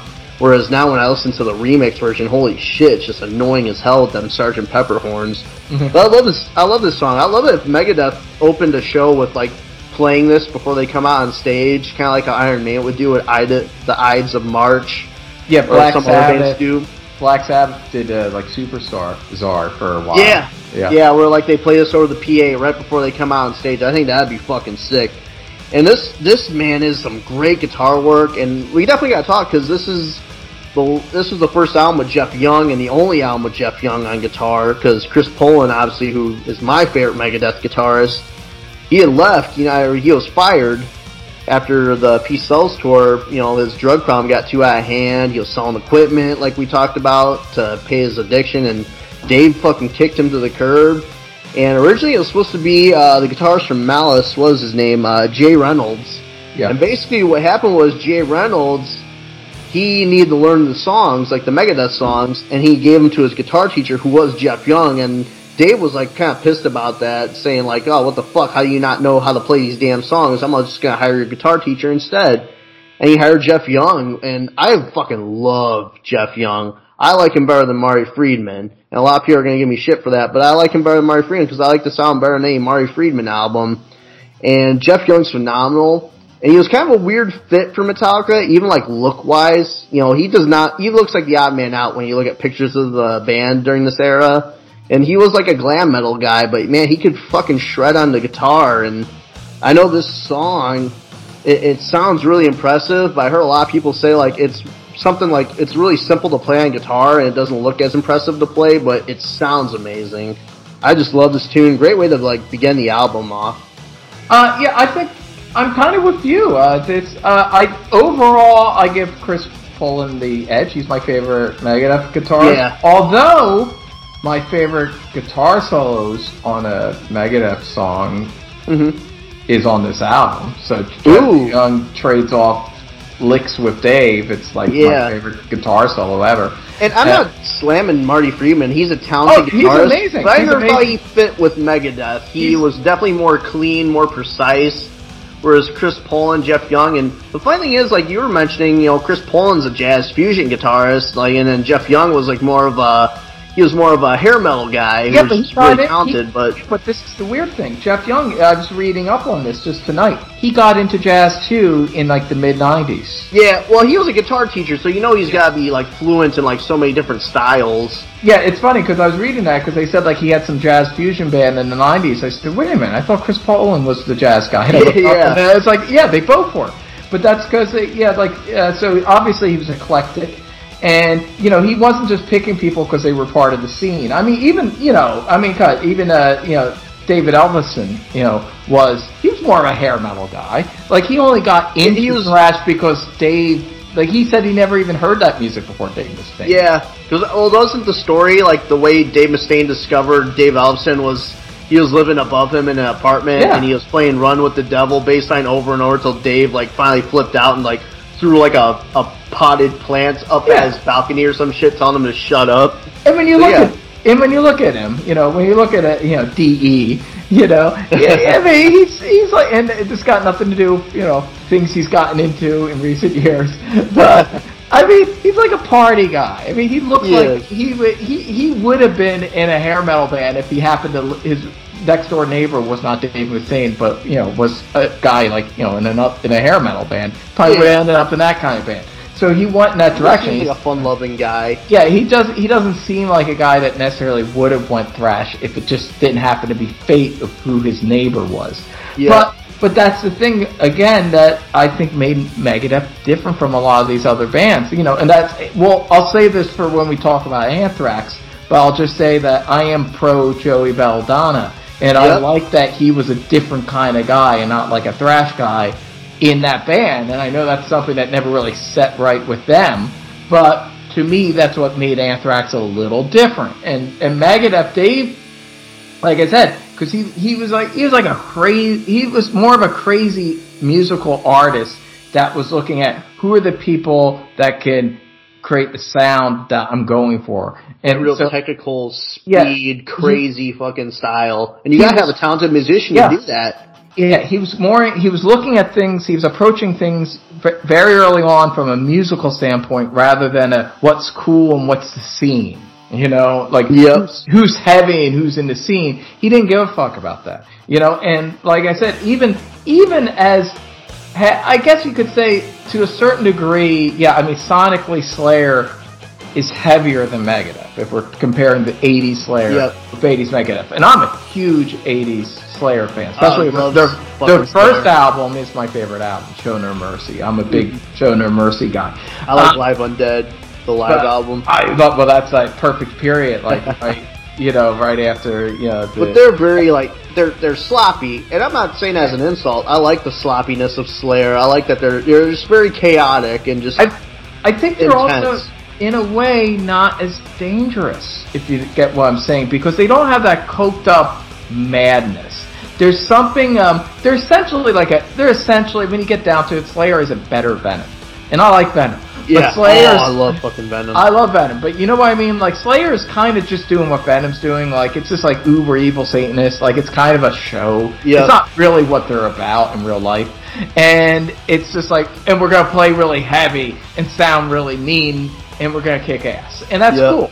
But it's it's Dave is like it's more like real madness. You know what I mean? It's Yeah, not it's yeah. not heavy satanic show. It's I'm a really fucked up angry guy that's gonna do all this crazy musical Yeah. shit. But here's the thing: I always compare when it comes to the big four. I always say it like this: Metallica is the cool, like jock guy who's real popular, but he's kind of a badass. But later on, he's gonna get a girlfriend, and he's gonna kind of change and not hang out with you guys as much. Megadeth's like the create, you know, Megadeth, you know, they do more about politics, nuclear war. They're the more serious guy who's a little bit more crazier than you know Metallica, but you know they're still a little bit more serious in their ways. Slayer's the crazy kid that just like is absolutely nuts, bizarre, and all the crazy shit. And Anthrax are the kids with the headgear, like reading comic books on the bus. yeah, uh, they, Metallica, that's another thing. Megadeth is definitely, I think, the smartest of the, Yeah. of the four. I know Anthrax, Scott Ian likes to think they're the smart ones. They're not smart. They're, they're the comic book nerds of the Yeah. of the big four. yeah, they're not. They're, they're ner- They might be nerdier, but that's not. You know? yeah, exactly. Yeah. Megadeth is definitely like they're the cool, intelligent guy. They're like the really cool guy who's like really smart, Yeah. but like also a little crazy. They they like Yeah. to drink and party still, but but they're very intelligent. Yeah, they, they got a black trench coat on, and they're, they're reading, uh, you know, the They're- they're, they're, They're, reading, smart guys that got laid, essentially. yeah, they're they're reading like the Republic, but they, they got laid and they might, you know, shoot someone at, at some point. Yeah, unless they have a plan. they're a little dangerous. But yeah, so I guess that that's what I said. I like Jeff Young. I Oh, me too. I fucking love my- him. He's my second favorite guitarist. I can get why maybe ultimately he wasn't going to really fit in with the band. Because he looked, he didn't look the part, you know. I mean, Chris Poland didn't look the part either. He had the weird, like, looking mullet, but like Jeff Young had the really like he had his pants like up to his fucking nipples. He wore his guitar really high, and he had like the he looked like the original host for Headbangers Ball, where it looks like he he's like a pretty boy with like the goofy looking hair. Yeah, he's a school teacher too. I mean, I mean, he's a, he's a guitar, guitar teacher. Yeah, He's a guitar teacher. So you know, it wasn't gonna last. So, but for for a moment there, he's doing. I mean, from what I imagine, I imagine even a lot of the solos they were probably all written, and he probably by Dave. And this guy comes in and just realizes what Dave wants. It's a little like how Frank Zappa would use like Steve Vai and stuff like that. Like that's the thing. You bring in this guy that's able to do the shit you want him to do, and Yep. that that's how he was thinking back then. I think when with the with the Mar, you know Marty Friedman and the you know that lineup, the subsequent lineup, it's more like Dave's going a little more like you said, a little more normcore. he's I'm getting, cleaning up cleaning it up a little I'm bit. getting like a proper metal band with a lineup that stays consistent for a few albums and yeah, on tour. We got the look, we got it down. Whereas there was something weirder going on here, and he was like utilizing musicians in a different way, with maybe Yeah. except, exception of uh, De. He was he was using the uh, other two guys like you know just like just they, they were just musicians to carry out his vision. Yeah, whereas I feel Marty Friedman, he really let Marty Friedman have a little bit more say. Yeah. Because, like, he's in the previous three albums, he's recruiting these amazing musicians, but it's his vision. Whereas Marty Friedman came in the band, and kind of let Marty Friedman bring in a little bit of his influence. So it's more like they're working as a team instead of a bunch of amazing musicians trying to make Dave's vision happen. Yeah, and, And that's why I feel the definitely- and I- sound really changed with Megadeth, where it, it kind of, you know, it's nothing like the first three albums. Uh, yeah, I think in a way though, in a weird way, I do think his in the 2000s after you know Marty Friedman left, he kind of went back a little bit to that. Oh yeah, Like- obviously nowadays it's definitely just it's the Dave show. yeah. Like when I listen to like the beginning of like Endgame, to me that feels closest to the spirit of like this album than Yeah. anything before that. You know, and where it's just like crazy solos and it's it's just just it's just more eccentric and musical, and he kind of got back to that again. And but yeah, in the '90s, yeah, it was it was it was a band. It was different. It was kind Yeah. of a band, and that's yeah. A lot of people don't realize Marty Friedman's the guy that kind of also pushed him to go more pop because he was into all that like uh, Japanese pop music and stuff. Yeah. yeah. So so yeah, it's it's different thing. So anyway, so digression aside, but we're both. It sounds like we're we we agree on a lot of stuff Yeah. regarding this. Man, Different- that song's only like what, like a minute something long, and man, Ah. we talked about that. We talked about that song longer than the song itself. yeah. So why don't you talk about the next track? That basically, it's basically a a, a two in one song, Yep. and that is "Set the World Afire." God fucking damn. Set the world afire. Damn! That's all I can say. This song is so fucking badass. So heavy. I mean, that's the thing. You have this great build up of, you know, with the Into the Lungs of Hell. And then, you know, especially in the original mix, you hear the, the, the old timey song and then the nuclear, you know, bomb drops. And then, boom, kicks right in. It's badass. It gets, to me, uh, I love when it gets into like the verse, the guitar hooks during the verses. It has a Yeah. diamond head kind of, um, am I evil sound to it. Which obviously, along back when he was in Metallica, they were like covering that song and you know Oh, covering yeah. Diamond Head. So to me, it's like heavier Diamond Head, and nothing wrong with that. I'm a big Diamond Head fan, and I love the the groove and the the guitar hooks and the sound. And Dave sounds so mean, and then it just rages on and on. And again, in a way that's just more musical and like free. It's like more intense and freer than any of the other thrash fans get. Like when they rage out, you know, with the guitar solos. I mean, there's just there's a kind of a controlled chaos that's a level of musicianship that I don't think any of the other thrash bands have. And this is a prime example that they could get so heavy. And hey, uh, unlike your dad that got like sick of it, I love Fight Fire with Fire. It's one of my favorite. it's one of my favorite Metallica songs. And Oh, Ride Light, song. Ride the Lightning's my favorite Metallica album, Oh, and I think too. it's a masterpiece. And overall, I think that's the greatest thrash album ever. But, and here's the but, I, I, even though I think overall that's the, the greatest thrash album ever, it does feel a little more controlled than this album. Like I said, Yeah. th- there's a real like, there's a real It's more violent. I It's mean, just more that's what I violent. can- yeah. like like Fight Fire with Fire might be sonically heavier than this song, but this song just sounds more violent. It's just more sounds, dangerous. just sounds more dangerous and just a little crazier. And and the thing that's impressive with these guitar solos, and it, this comes back again and again with a lot of the guitar soloing throughout this album between you know Dave and uh, Jeff, is they always sound like they're on the brink of going out of control, but yet they don't. They're just like on that on the edge. it's on that edge, and you get that throughout the song. It sounds like it's on the edge of, you know, blazing out of control, like a raging inferno, like the song suggests, which about like a nuclear holocaust. But yet somehow it doesn't. It just stays in, and that's it's just really, really impressive musicianship, and just so visceral and nasty and mean. And to me, like I, I think this album, even with its wonky mix, could have and yeah, like I know I said earlier that it still won platinum and still did well, but it you know it didn't make the waves that the album before it, and it definitely not the album after it made. And I feel like it could have if they got a little more proactive with the video choices and the single choices. And we'll get to when we get to the next song, we'll talk about what I think maybe should have been the lead off single. And I think this should have been the lead off single. I think that it kind of it it it might not have had the same you know impact as Holy Wars, but it would have kind of done a similar thing as Holy Wars because it would have just said like, yeah, we're the meanest, baddest band right now. Like you know, like, it, like especially on Headbangers Ball. I feel like in 1988 you saw a set the world afire. That would have made that would have just made Metallica look a little less cool. You Yeah. know? Oh, yeah. Eh, instead of the choice that they made for the lead off single. And so I think, yeah, this is a badass tune, great opener, because, you know, I mean, you know, opening track with vocals. And I think it should have been a lead off single uh, for the for the album. I think it would have really showed people that Megadeth were a more badass band than Metallica. So anyway, I love this song. And of course, I know you love it too, but gush all over it. Oh man, yeah, I fucking love this song. I love that "Into the Lungs of Hell" just bleeds right into it. I love the intro they use for the song uh, "Set the World Afire." I, I forget what the fuck the name of the band was that does it that does that song originally, but uh, some like old '50s band. But I don't know, I love like you know '50s music, like old doo-woppy kind of songs like that being used before like really intense heavy metal songs. I know Zakk Wylde when I saw Black Label Society, he always opens every show. He plays uh, "Crazy" by Patsy Cline on a loudspeaker, and then starts the air raid siren, just kicks into whatever song he does. Something about that I just fucking love.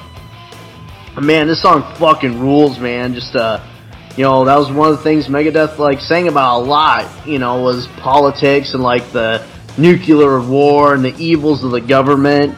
And man, this song is just, it's fucking violent. You hear that little, like, I don't want to set the world on fire song, and you hear the nuclear bomb drop and just this machine gun sounding riff. It, the fucking riff sounds like a damn machine gun going off in the fucking apocalypse.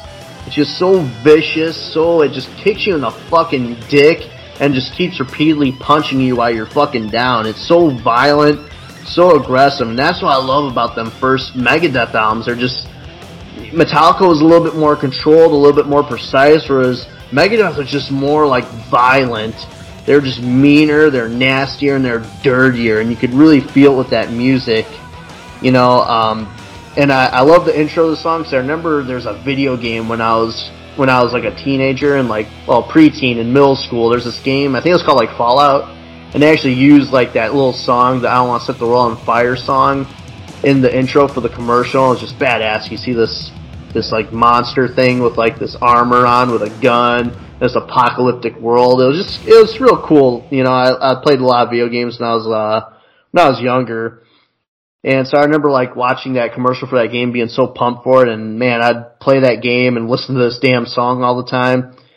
And man, I just remember too, man, in middle school, cause I loved history class in middle school, I had a really badass teacher, uh, Miss Marshall, and she always made history class fun, but I remember learning about like the Cold War and the fear of nuclear war, and man, that shit scared the shit out of me when I was younger. And you were like, you know, I mean, you were a kid in the 80s, so you're around like when, you know, the Cold War was still pretty Oh, yeah. bad.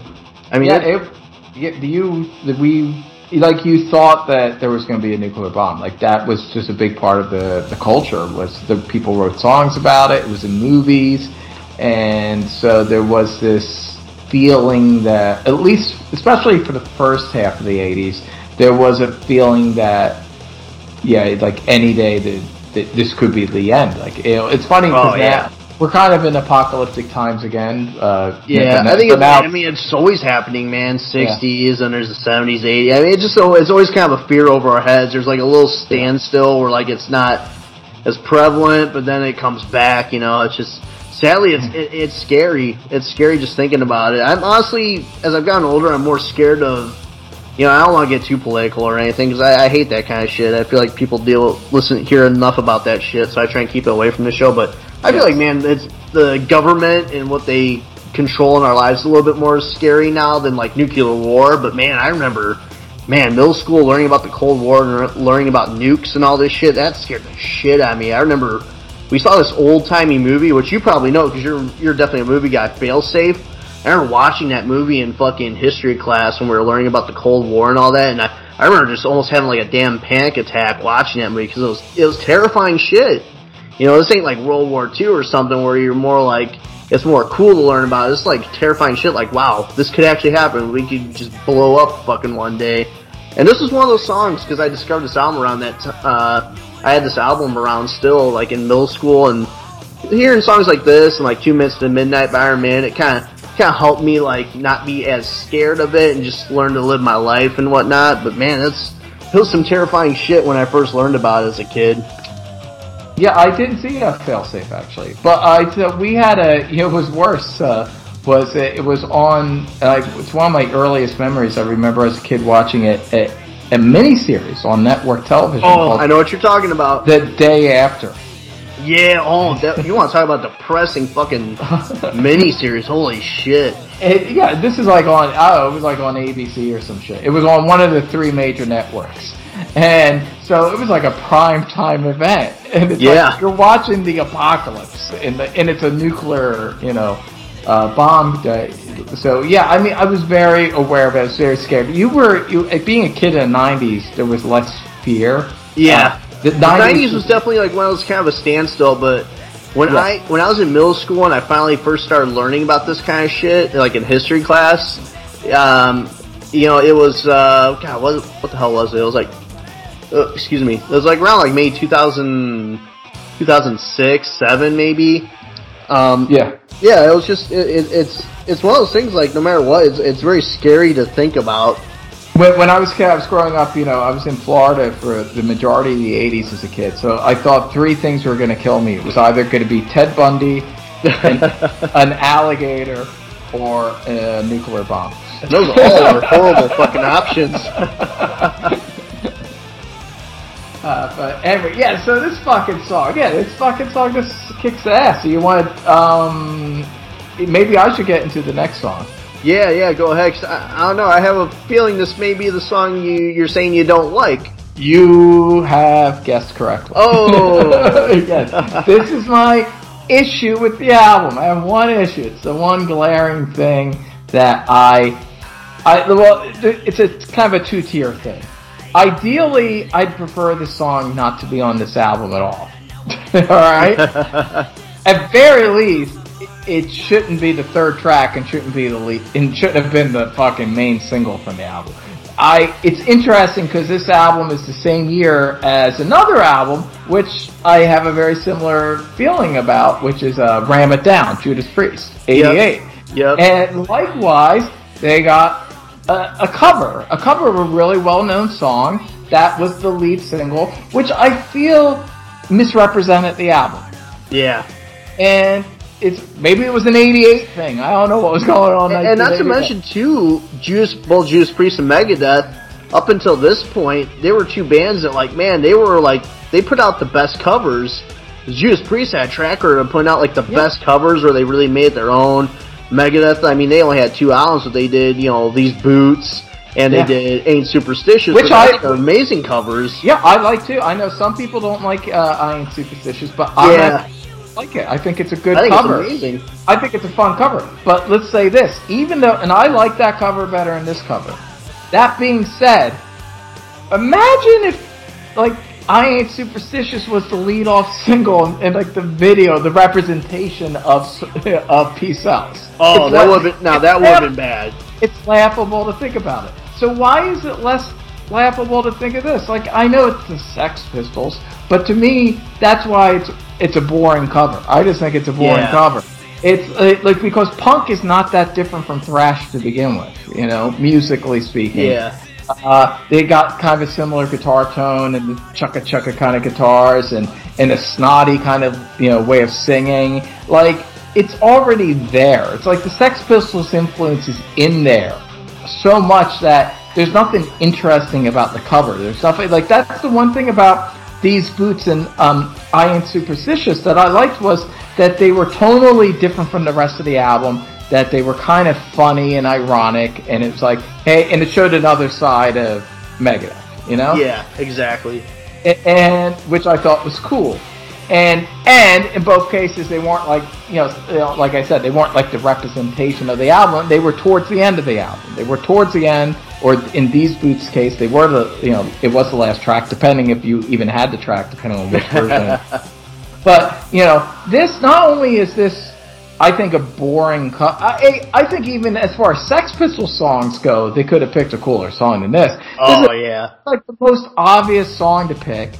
It's the UK, and come on, Dave Mustaine, and that's the thing too. I I even think this about. I don't even. I'm not even crazy about the Motorhead cover. Oh no, no, he did "God Saves the Queen." That's Yeah. right. Uh, That's Motley right. Crue covered Anarchy in the UK, and oh Yeah, yeah. god, you want to talk about a shitty fucking Oh, cover? that's so. This is better than that. In fact, I'll be honest. If I had to pick which version of the song I had to listen to, the original or this, I'd probably pick this version because. Oh really? Yeah, because I'm. I'm not. I'll, t- I'll admit this. I'm not the biggest Sex Pistols fan. They're all. Oh, I love the Sex Pistols. I, mean, they only had the one album technically, but I, I love that fucking I- album. I like that album. I like it. I don't love it actually. I like it. I know it's important. There are some songs on it I really like. A lot, a lot. I like a lot of the deep tracks on it. I think. I think there were cooler songs that Dave could have Submission done. would have been a good one. Submission. Yeah. It was, Ooh. uh, all, that's actually my favorite track on the album. Mine too. Hell yeah. There you go. and I think, yeah, just a, a more offbeat, deep track would have been a cooler song to pick from the Sex. Pistols. Yeah, I think th- this one's just too obvious of a. This one's just too obvious. It's very obvious, and I know Steve Jones himself does play on it, which you know I guess is cool. But yes, Dave Mustaine for a blowjob too, notoriously. that's real punk it was like he was off like a hundred dollars, and he's like, "Oh, I need some suction." And Dave was like, "Uh, fuck no," you know, because Dave Dave ain't letting a penis near his mouth. You know, No. let's be honest here. He's barking up the wrong tree there. I mean, maybe deep down, Dave really wants. Who knows? Yeah, who knows? sometimes the sometimes the most you know because like I said, you know, like we were saying, you know, Dave seems kind of a Yeah. little bit homophobic, and man, I, I don't care if you're gay or what. My favorite heavy metal singer in the world, one of my biggest heroes, is gay, Rob Halford. You know, I don't give a fuck, man, what you do. You know, if you're not harming me, hey, all, more power to you, man. But uh, Hey. sometimes the most uh, homophobic people tend to be the ones with the most like you know like kind of certain fantasies. You know. Yeah, it's like that the guy with the Nazi China in American Beauty. Like, Yeah. yeah, yeah, Dave has a little of that touch. Like, it wouldn't surprise me if behind closed doors that maybe the reason James Hetfield wanted him out of Metallica was because you know Dave tried to suck his dick. Who knows? Just wouldn't surprise me. real. That's all I'm saying.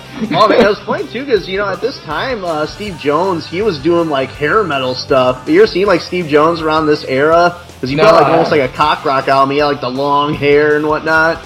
I can see that. Well, Steve Jones, by the way, is my fa- and I like. I'm a big fan of you know Johnny Rotten. I think he's a cool dude. Oh, Johnny Rotten's a badass. But uh, musically, I probably like Steve Jones the best because I'm a fan of the Professionals. I actually like their. If have you ever listened to the early '80s, the Professionals, the band? No. that he did? Good stuff. Good stuff. to him now. Yeah, I want to see. Uh, I guess I forget what it is, but there's a one of those streaming services. Uh, I think it's Hulu. They got a series coming out about the Sex Pistols, which I'm really looking forward to. Yeah, Sex. Uh, the Professionals are like it's Steve Jones's band. It's essentially the Sex Pistols without Johnny Rotten. Yeah. And, and the direction that they went, they kind of pushed it into kind of a power pop meets punk direction. Oh, nice. So they get into hooks because you know Steve Jones liked that stuff. He was kind of a guy that liked just catchy rock songs, you know. Yeah. And so it was kind of like the opposite. Whereas uh, you know uh, Johnny went into you know more of a post-punk experimental direction with PiL, and you know Steve Jones went in a more kind of just catchy rock and roll kind of direction. And so if yeah, I, I think you dig uh, the Professionals, and uh, their first album's pretty good. I, I like it. Actually, I kind of like it better than the Sex Pistols album, actually. Ooh, Which, okay. Yeah, yeah. I'll have to listen. All right. Yeah, uh, so, but anyway, so, yeah, and Anarchy in the UK has just never been one of my favorite Sex Pistols songs to begin with.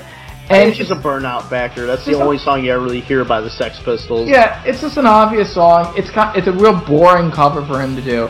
I think, like, they do it justice. Like, it's obviously better than that fucking Motley Crue version. Oh god. And like I said, I musically, you know, I like the soloing. It sounds alright. It's fine. I would have preferred a different cover. Or just another original song, because obviously Dave was writing a lot of great original songs in this period. But Yeah. And we actually forgot to mention too, I mean, Set the World on Fire was actually the first song he ever wrote, so obviously he was, yeah. he had like songs like saved, you know, because that, that was the first song he wrote, and it was actually originally called Megadeth, and that was the song he wrote notoriously on the, the, ride home from getting canned by uh, Metallica, so this was out, he had songs, man, he had songs saved. he wrote on a cupcake wrapper. Cupcake. Rat, was that a hostess? I, I don't know what kind. Maybe if it was a bus, if it was on the bus, it was probably like a hostess or something. Yeah, cupcakes, man. Yeah, they, but yeah, I mean, even if they did a cover, like I said, I would have preferred it was just like a different, a more you know unexpected cover, Yeah, something different, you know. or even just a feature. Like it would have been cool if he did submission. Would have been actually. A, a Oh cool yeah, if he did like a deep cut by the Sex Pistols, not like a a, a usual song. yeah, exactly, and put it towards the end of the album. Yeah. you know, and to me, the perfect set. Uh, I mean, to me, "Set the World Afire" should have gone right into "Mary Jane," which would have been Oh, that would have been perfect. would have been great. And then end the first side with 502, you know, end it. And then imagine if the second side opens within my darkest hour. Keep in mind, this is the original version where it just punches in immediately. Yeah. Kind of like, um, like how Evil Walks begins the second side of, you know, for those about to rock recently. Yeah. Oh, that's my favorite song off for those about Yeah, to rock. like to me, that just imagine this album doing that. Like 502 wraps up the first side, and then In My Darkest Hour fucking kicks off side two, and then whatever. Even if it was Anarchy in the UK, like like I would have preferred it if it was like between maybe Liar and the Hook in Mouth, you know, and Yeah. towards the end. And definitely shouldn't have been the fucking single. To Oh God, no. this album. So so those, th- th- so that's my issue with this, and it's like the only thing kind of holding it back. Like uh, like this, I don't know. I this might be my favorite Megadeth album if it wasn't for this one song, but I almost feel like the other three albums in the first four like deserve to be ahead of it just because they don't have any flaws, in my opinion. Yep. Whereas this has that, and it's not the production. I like the wonky, weird, dark production.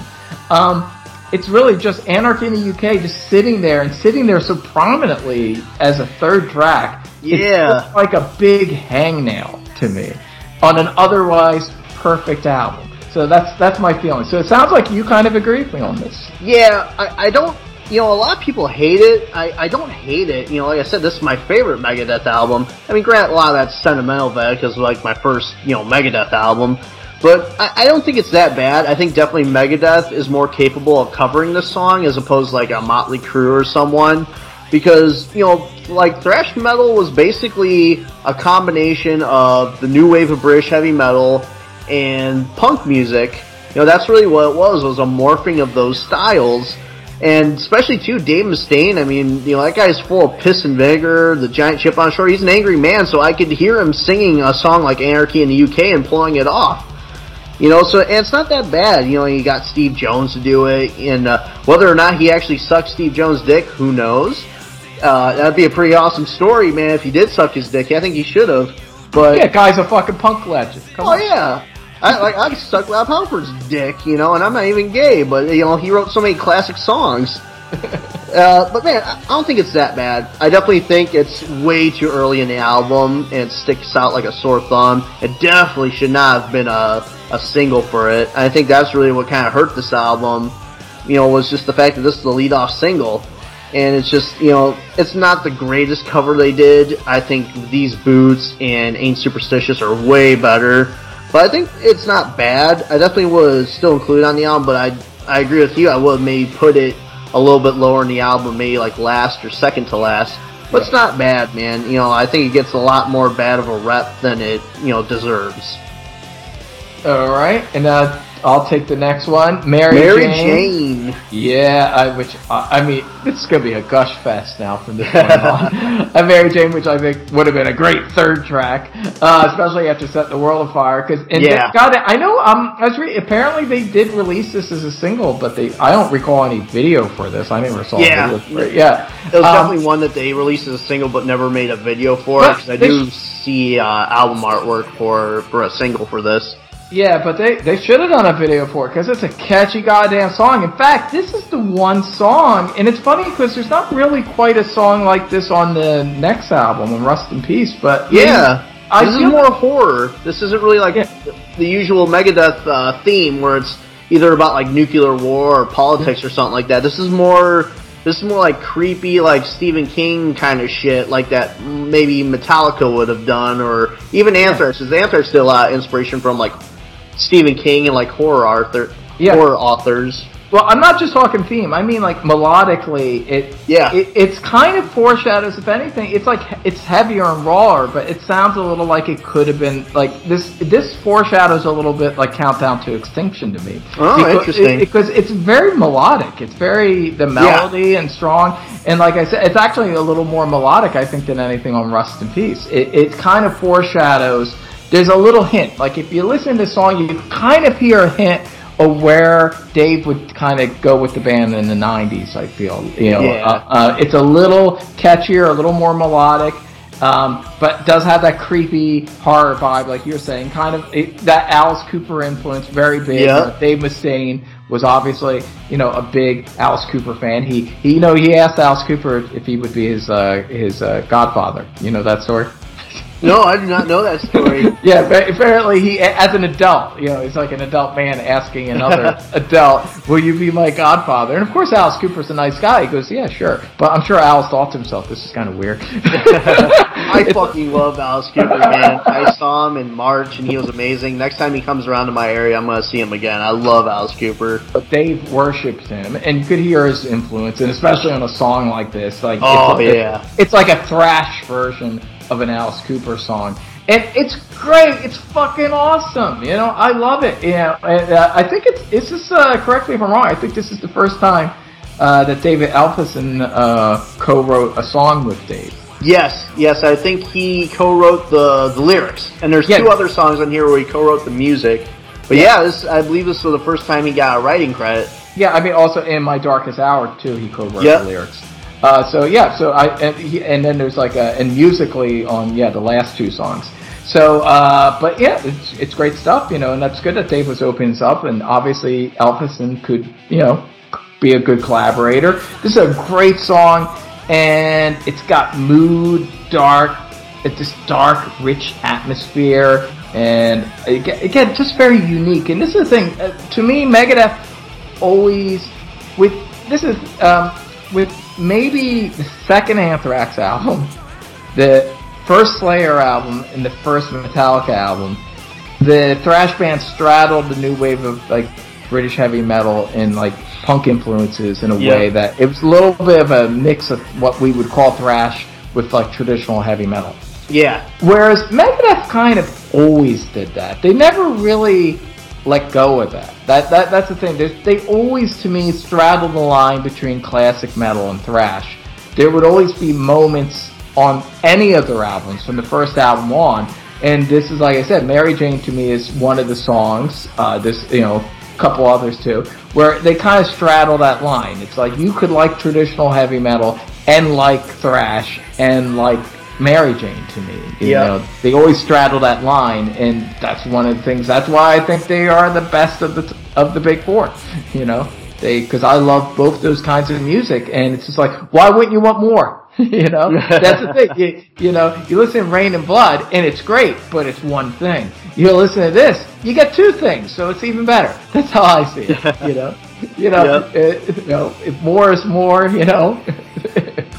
Uh, yeah, more is more, man, not less is more. So I want to hear more shit. So Mary Jane is great. What do you think of it? Oh man, I fucking love this song. It's just so evil and creepy. I love that it's different than what Megadeth normally writes about. This is more like horror, like kind of creepy, like ghost and evil spirits kind of thing, which Megadeth mainly just stayed with the nuclear war and politics kind of aspect of the songwriting. So it's kind of cool hearing them go somewhere else. And I love horror, you know, I'm a big horror movie fan, so hearing them do a song like this really is phenomenal. I love the opening where it's like, you know, he's like basically summoning uh, Mary Jane's spirit. Now, ironically, when I first got this album, I thought this was going to be a marijuana song. You know, Mary Yeah. Jane. I, you know, I was young, but I knew at the time Mary Jane was slang for for marijuana. I thought this was like a smoking song, you know. And then uh, I hear this creepy ass shit about, you know, spirits and all this. And I'm like, okay, wow, this is not what I was expecting. You know, at that time too, I was really getting in, I was a rebellious, you know, kid. You know, especially too as I got older and I became a teenager while listening to this album. You know, I was I remember getting in trouble for drawing like pot leaves in a notebook. I like a notebook where I wrote like my lyrics because I was in a band, you know, and I wrote lyrics and on this book I drew all these band logos and on the inside of the book I drew all these like marijuana leaves and whatnot, you know, and my stepdad I think ended up finding that book and he saw the marijuana leaves and I got so much trouble for that. You know, and shout out to my stepdad, you know, me and him are cool, you know. Shout out to my stepdad if he's listening to this episode, but yeah, I got in big trouble for that. But yeah, I mean it's it's a badass song. Uh you know, like I said, as a kid, I thought it was gonna be a weed song. It ends up being this real creepy ass song. It's based off like a, a legend about this young witch who was like buried alive uh, in a cemetery near Minnesota. You know, uh, it kind of reminds me of like uh, you know those urban legends, like the legend, like the Blue Hole in New Jersey. I don't know if you've heard of that, the Blue Hole. No, I haven't heard of that. And I Uh, thought I heard actually, every Jersey. Yeah. Oh, I love I love reading about New Jersey because they Oh, have so yeah. much weird stuff that goes on there. And if Oh, you get the chance, you're like the movie guy, the angry video game nerd, who's one of my biggest inspirations. Like one of the guys, even before Rock and Roll Con podcast, was one of the guys that inspired me to want to do a review show. He's a filmmaker, and he made a really good like short film about the Legend of the Blue Hole. I, I'll send it to you when I get the chance, but. Yeah, I love like kind of that urban urban legend kind of stuff. It's real fascinating to me. So this song's great. It takes a lot of twists and turns with the creepy opening, the mid tempo, like slow kind of beginning, and then it kind of speeds up at the end, you know, when he's like, you know, forgive me, Father, for I have sinned, and that tempo change, oh, just fucking phenomenal.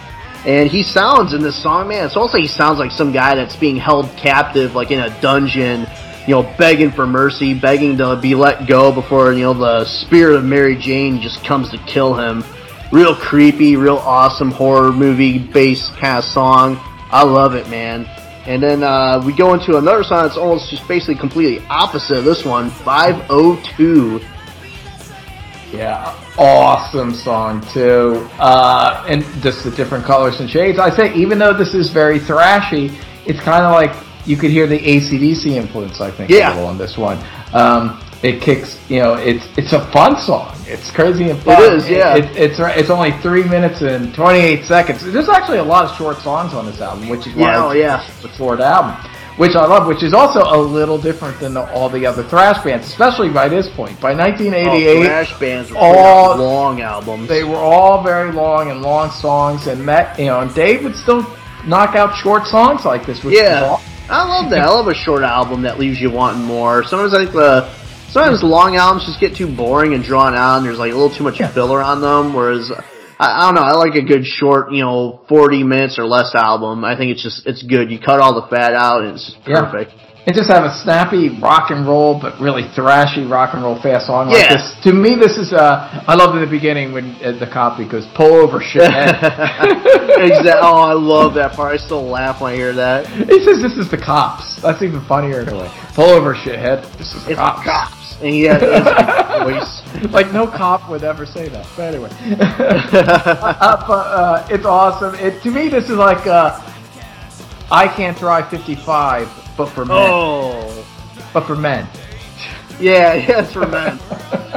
this one's gonna be used in a porno. Like I can't drive 55. It's gonna be used like a like a gay porn. Oh no, I feel bad saying that because even gay people are like, don't don't mix us up with Sammy Hagar. Come on. This is like the all, and it's totally irresponsible. It's about drinking and driving and speeding, Yeah. and it, it, it's horrible. He should not have written this song. Bad day, bad day. But goddamn it, it's fun to listen to.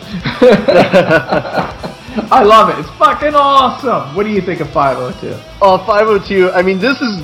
It's funny because you, you just have like you know a bunch of serious songs about nuclear war, and you have like the other one about like you know it's it's real evil horror theme, and you got this goofy cheesy ass fucking song about drunk driving and whatnot. But it's still just it's so awesome. I love this song, and it just goes to show that there's like you know Dave Dave has a sense of humor. He's funny because I can almost see this being like a Steel Panther song. I actually think they even did Steel Panther actually did a song that was very similar to this, where they had like cop noises and whatnot. Well, that, yeah, that's the thing, and I, I, I talk about this a bit in my uh, Megadeth video. Was one of the things I love about Megadeth, and again, this is what where I think they're more complicated and interesting than uh, most of the other thrash bands, is they have a it, well, a sense of humor. I'd say the Yeah. only other, I mean, Anthrax does, and Overkill, Overkill, does too. Overkill, yeah, Overkill does have a sense of humor too, which I like. I like when they add this other element, and that's the Anthrax inter- tries a little too hard to be goof, and it just comes They off try- as goofy and not a sense of humor. Yeah, although I kind of liked them more when they did have that side. Yeah. than later on where they just really never got that back again. Like they always just try so hard to be serious, which Yeah, I kind of prefer them in the '80s when I felt they were a little more honest when they were a little goofier.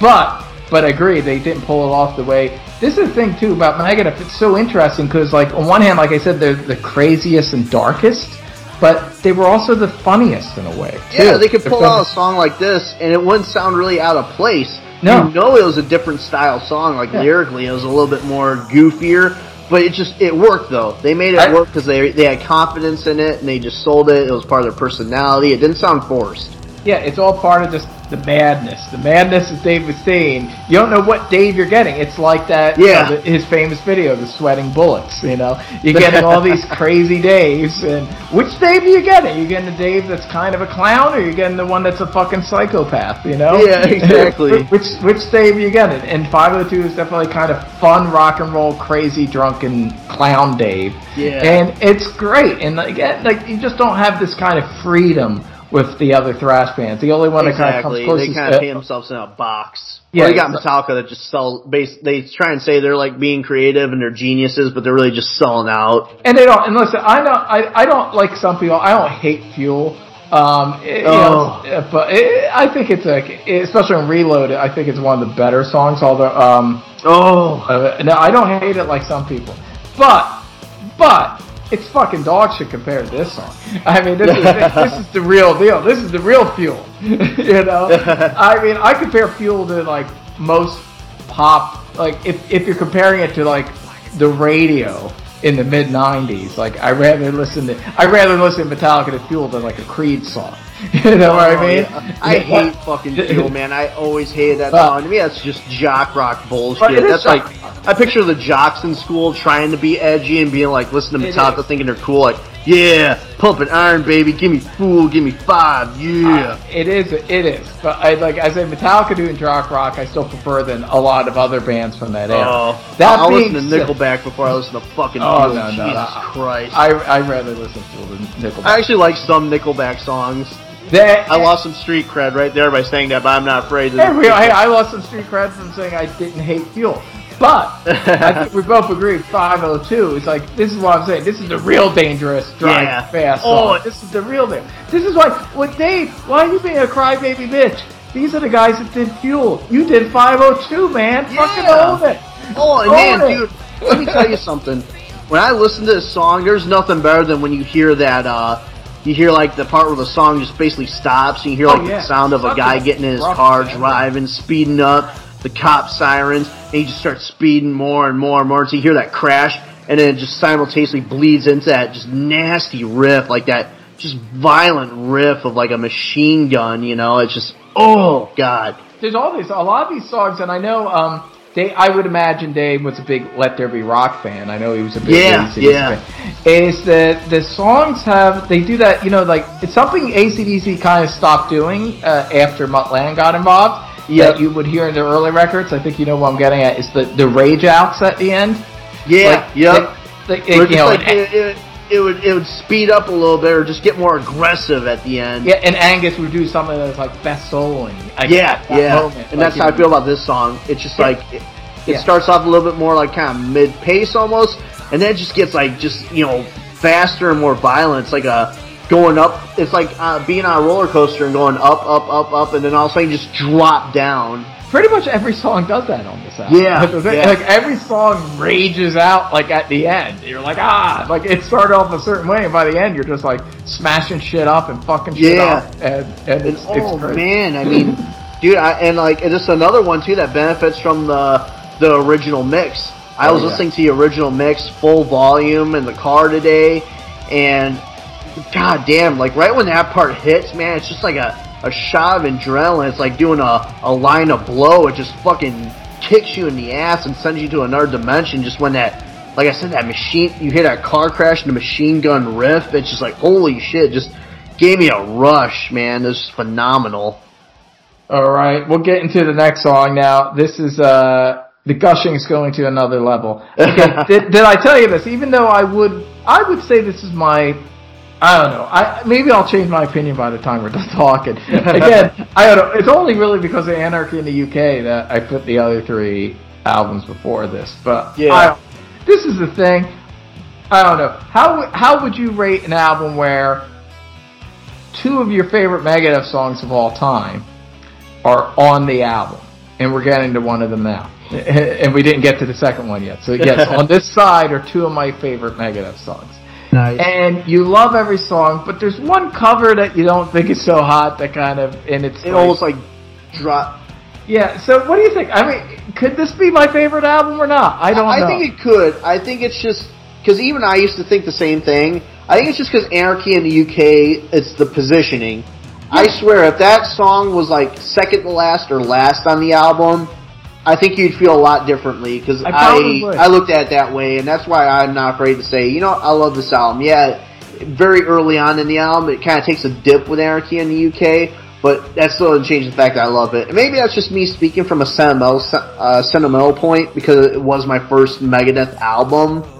So who knows? But I think I think this could be your favorite Megadeth album. You just gotta get over the fact that Anarchy in the UK is like the third song. Yeah, I think that might be my big problem. Just that Yeah. it's the third song that in my darkest hour is not kicking off the second side. Um, but yeah, in my darkest hour, my favorite Megadeth song. Hell yeah! And I mean, if you want to limit this song by calling it a thrash song, I mean, like kind of like what we've been saying about all these songs. It Yeah. starts off, it ends thrashy. You know, Oh, by yeah. the time it gets to the end, it gets very you know thrashy.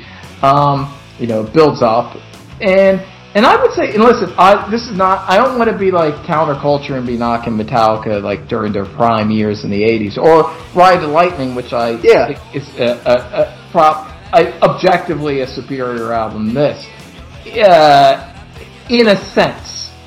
Um, like I said, there's it, kind of it's all perfect. Like even uh, Escape, you know, which is by the weakest track, it's still overall it's it's perfect. Like I like Escape better than Anarchy, Yeah. Anar- Anarchy in the UK. but um, but I guess what I'm getting at it, it, it's when they when Metallica gets heavier, like something like Fade and you know uh, and Black, you know, Fade to Black.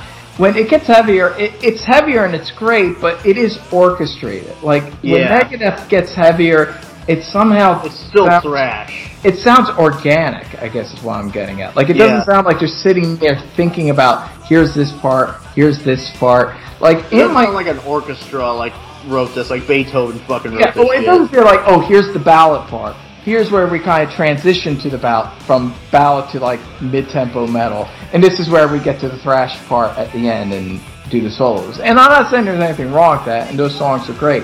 But when you listen to the, like a song like In My Darkest Hour, it's just like it's so organic. The way that this song evolves throughout its you know like six minute you know 16 second running time it, it's just like it's just like it's it's the difference between going into like a haunted house where you feel that it, things are being controlled and you're just being like thrown into a basement some weird freaky dark shit and you don't know what the fuck is going on you know what i mean Yeah, I know what you mean. Yeah, yeah, it's just less controlled and feels, but yet somehow it is controlled. It's amazing. It's a masterpiece, and I think it transcends thrash. It's just a great one of the greatest metal songs ever written. It's one of the greatest songs ever written. It's it's a song that only gets better and better over the years. I this song has no burnout factor. I know it's like the most popular song on the album, but to me, it deserves to be. It's it's a masterpiece. It's and of course, you know, he famously wrote this after hearing about Cliff Burton's death, and I'll have something to say about that once I my think- turn. yeah, but lyrically, it doesn't really seem to be about that. I think that's more like it set the mood, like it set Yeah. the mood. It put him in a dark place, but it's about his own darkness. You know, it's not. Uh, that's my interpretation. You know, and if anything, it's about his bitterness towards Metallica in his darkest moment. You know, and it's it's a really I'd be interested to hear you know your interpretations, but it's a very intense, dark song, and the way it evolves and moves and the and like um if we're gonna talk about the remix, I mean, yeah, the remix of this I get when I was younger, it did annoy me when in the original mix that he at certain parts of the song his vocals are like are through this like tin can sounding thing yeah, yeah. like it felt like no, this song's too good for like a weird effect like that. know, like you know, it, it's like messing with it.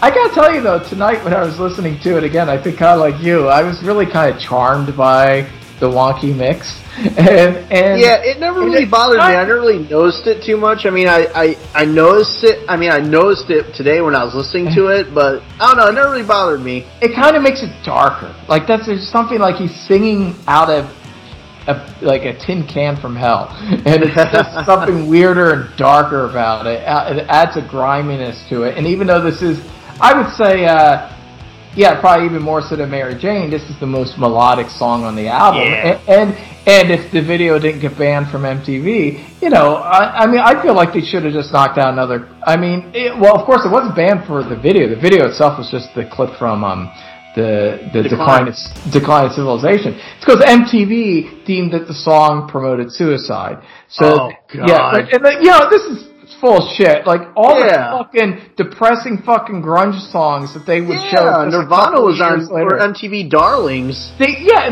they, how many times did they show that clip of him singing all apologies at the Unplugged, you know, show after he committed suicide? Where Yeah, all- exactly. It's pretty much Bullshit. a suicide note put to music. you know, what could glamorize suicide more than fucking Kurt Cobain singing all apologies on an MTV Unplugged? you know, listen to to those fucking lyrics. Yeah. And yet, oh no, no, in my darkest hour, we can't show this. So fucking bullshit. But yeah, fuck you, obviously- MTV. Obviously, this was this is a song that could have made this album a bigger, you know, I think album. so. If- I think so. If this video was shown, and this was a period where the videos did matter and would have made a song a bigger thing. But the thing is, they still had a couple other songs that I think still could have pushed this, like Mary Jane and uh, Set the World Afire, and maybe even another song we didn't get to yet that I think, at least on Headbangers Ball, could have got some traction. But in my darkest hour, could have been, I think, um, I, I mean, I, it could have maybe not as much as one, but it might have crossed over more than any Metallica song before one, you know? And Yeah. I think the potential was there. But it's a masterpiece. It's one of the greatest songs ever written. I never get old. I mean, every time I, I hear the song, I just, it just, uh, from the first, it's one of those songs, like I said uh, about Evil Walks, which is one of my favorite ACDC songs. Favorite actually. song off uh, for those about to rock. it has that vibe, you know, when a song, or even like the beginning of Hell's Bells, like once the guitar hits after the, the bell tolls, where it instantly, from the first note, it just instantly is the song and enraptures you. And that's another thing I don't like about the remix, is I don't like that little acoustic bit in the beginning that they have on the remix, because not that it's bad in and of itself, but to me, it, I know he they probably thought, ooh, it's it's doing that thing that Metallica does, where they do a little acoustic Yeah. thing song, and it adds another texture. But you know, I don't. I think his original attention was better. Like this original idea of just no, just go right into it because Yeah. there's a dark majesty to uh, a magic, a dark magic to the song just coming on. It's like a, a dark wizard that just suddenly appears, and you're just in the song. It's like instantly in my darkest hour, you know. And Yeah. there's, there's a power to that, and that power is lost in that with having that little acoustic guitar noodling for half a measure. You know, it's just no, just fucking go into the song. And like I said, I think it should have opened the second side. It just it has that power. It's just like the the dark magician has been conjured, and he's fucking there, and the song is there with all its power instantly.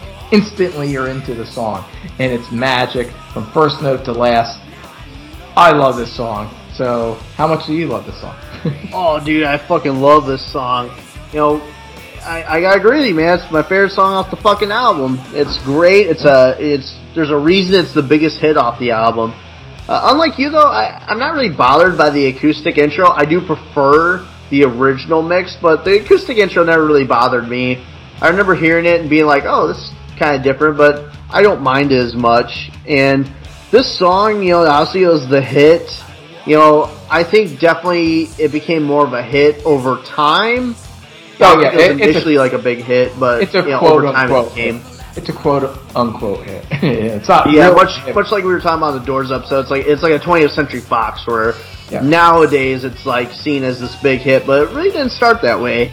And I, I, this song was. I'm sorry, this song was not about Cliff Burton. This was this is about him breaking up with some chick, and like you know, obviously Cliff Burton ended up dying, and you know maybe it just as a revisionist thing where he's like, oh yeah, like, I wrote this about Cliff, you know, but I, I really doubt that. You know, maybe he tried writing something about Cliff, and maybe he just combined a song he was writing at the time with his feelings towards Cliff Burton's death, and it just, you know, I don't know, but this song's definitely, you know, not entirely about Cliff Burton, because even the part where he's like, he says, haha, bitch, you know, it's a breakup song. Yeah, I think uh, that, and, and I like I said, I think with the girl, he could- like I said, he might be channeling some of his feelings about Metallica themselves in it. And yeah, I don't think it's about Cliff either, but I, I think it's just that Cliff. It just set the tone, you know. Yeah. And you know what? And the funny thing is, this song, in my opinion, is probably the most Metallica sounding song of all Megadeth uh, for the first three albums because it reminds me of like like a For Whom the Bell Tolls. This one sounds like it definitely could have been a Metallica song, whereas most other Megadeth was always a little bit faster and nastier than Megadeth. I mean, Yeah. uh, than Metallica. This one sounds like it could have been a Metallica song. Oh, definitely. And if Oh. obviously some version of the song, I mean, I don't know if Metallica would have lasted Dave even if he stayed in it by by 1988. At some point, they were going to break up, but maybe this would have got in there. But yeah, it's more because it's more melodic. Yeah. I oh, yeah. Like I said, it reminds me of like For Whom the Bell Tolls. Yeah, Yeah, and uh, I remember this one in the in the Decline movie. I remember the Decline of Western Civilization was a movie, you know, and this is before this is before like internet. You couldn't just like go online and like you know go on iTunes and buy this movie on on iTunes or watch it on YouTube.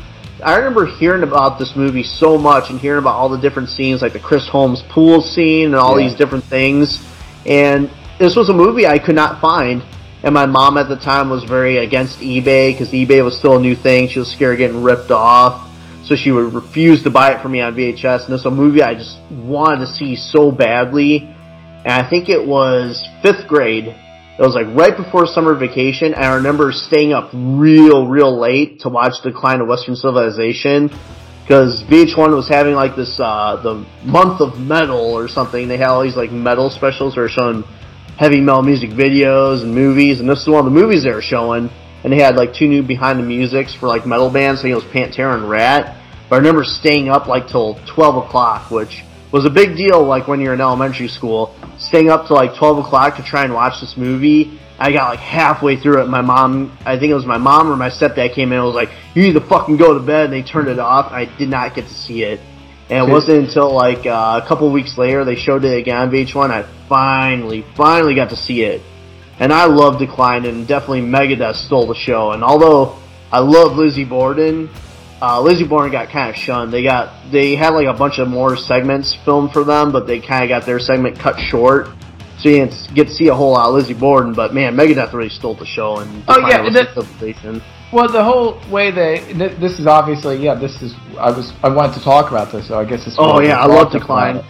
Yeah, it, I love it too. And when you look at it, like the the way you know documentary filmmakers when they shoot this stuff, um, a sometimes they even do have a script, like not like a traditional screenplay, but they have like a treatment or an idea how they're gonna frame a story. Like they might have a general idea of how they're framing this, and there is like a narrative to it, and the narrative to this documentary it leads to Megadeth at the end, Yeah. being uh, like all this hair metal stuff is like yeah, because there are a lot of fact. fake It's- people in it. Yeah, there's a yeah. lot of fake people with the fake glam Yeah. metal where you can tell Yeah. these are guys that don't care about metal. They're just Yeah. guys that are jumping on the bandwagon to get famous. And it's not a diss against Lizzie Borden because I love Lizzie Borden, but Lizzie Borden didn't get much screen time, so you really can't like say anything.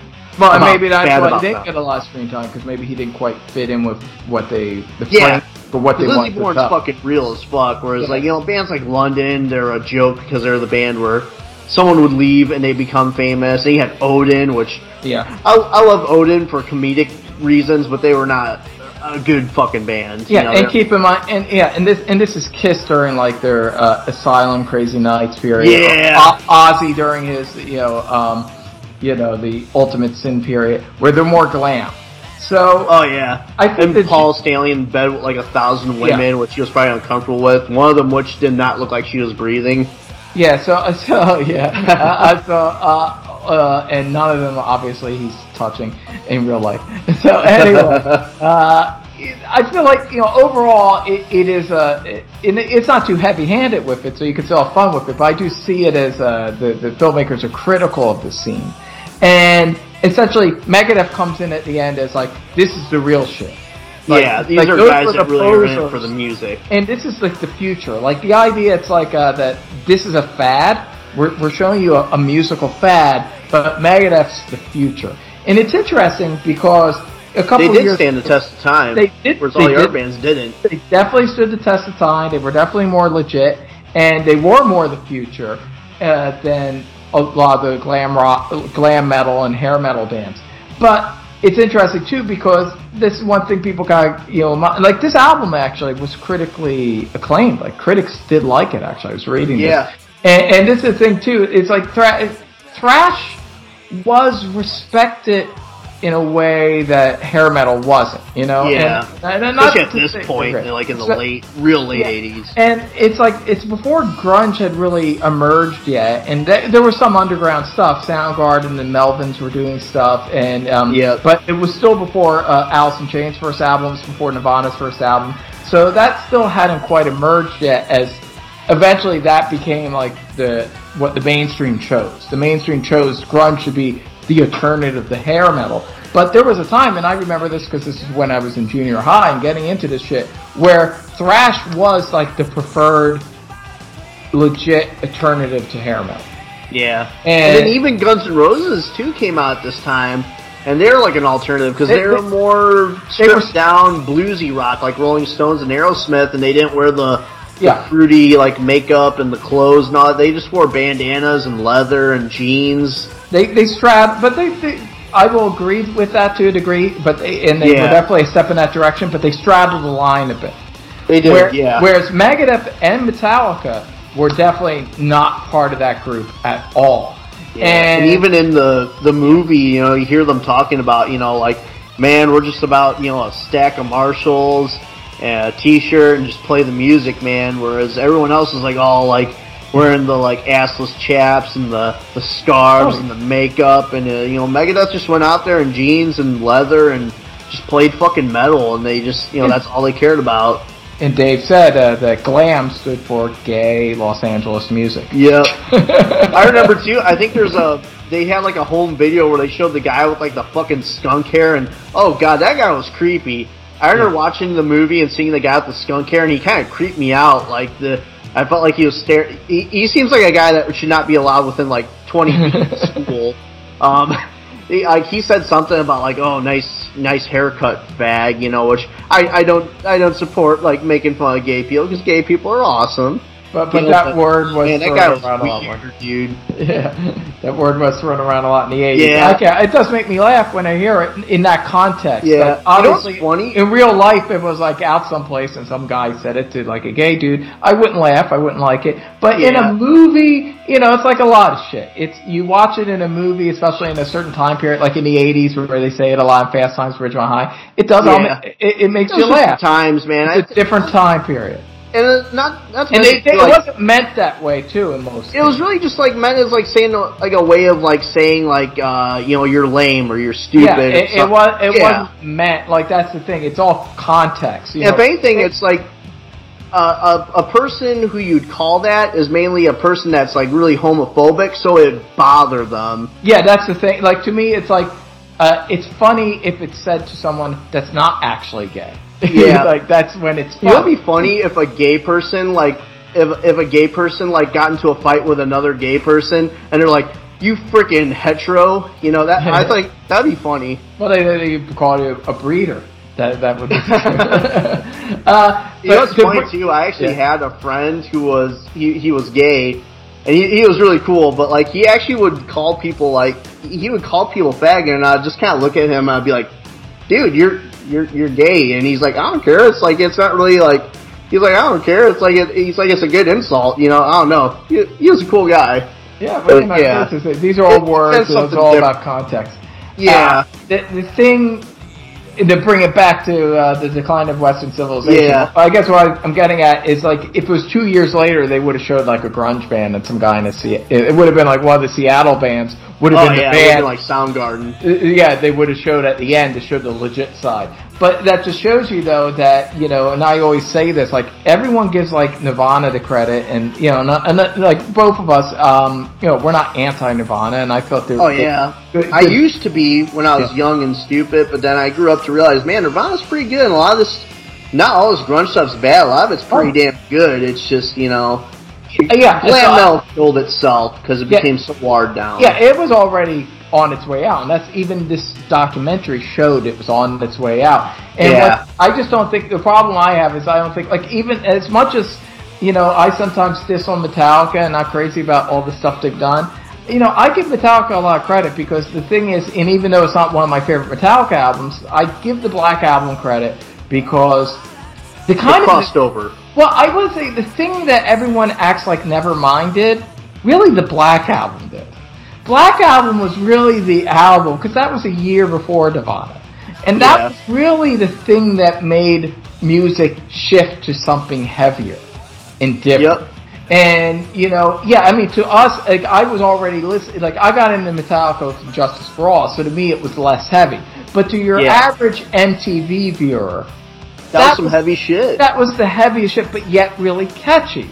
And that's like, you know, they were the ones that said, and it was not glam, you know, they had straight hair and they were kind of grungy and mean looking. yeah, And they just wore black jeans and black just- t-shirts. Just black jeans and t-shirts and things were stripped down, but yet the songs were really catchy and melodic, you know? Yeah. And heavy. And in, in all the thrash bands that followed afterwards, they were trying to do what the Black Album did. Like, Yeah. And then, like, so really Metallica opened the door for Nevermind to be what it was, you know? Yeah, and, I mean, say what you will about Metallica, and I, I don't like like Reload and the Black Album's like it, it's okay, but it's not really the greatest. But I mean, they survived. They survived like the '90s, and they are like the biggest metal band ever.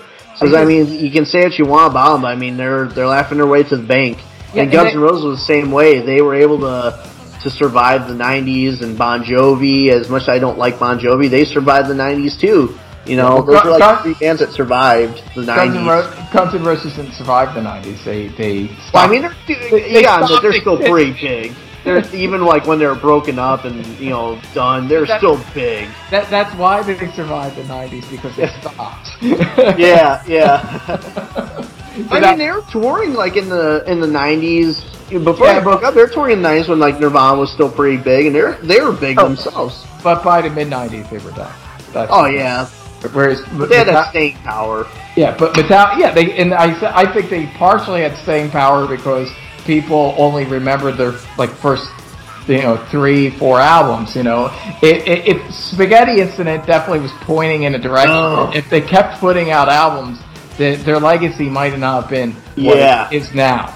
Yeah. so, uh, Metallica, I'll give credit. They somehow maintained their legacy even with putting subpar albums out. Yeah, and I love their new album. I, I love uh, Hardwire. That album was it. really fucking good, and it really made me a believer again in Metallica. I, lo- I love the half of it.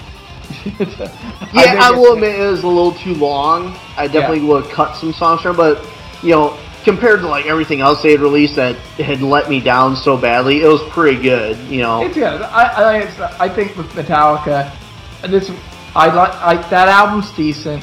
I like half of it. I like a couple songs on Death Magnetic. I you know um, I Saint hated that album. I remember I my friend Marty. There's who- some good songs on it. There, if you listen to it again, if you haven't listened to it a while, I mean, it's got shit mastering, but uh, they remastered it actually, so it's not quite as brick wall- Oh, okay. walled.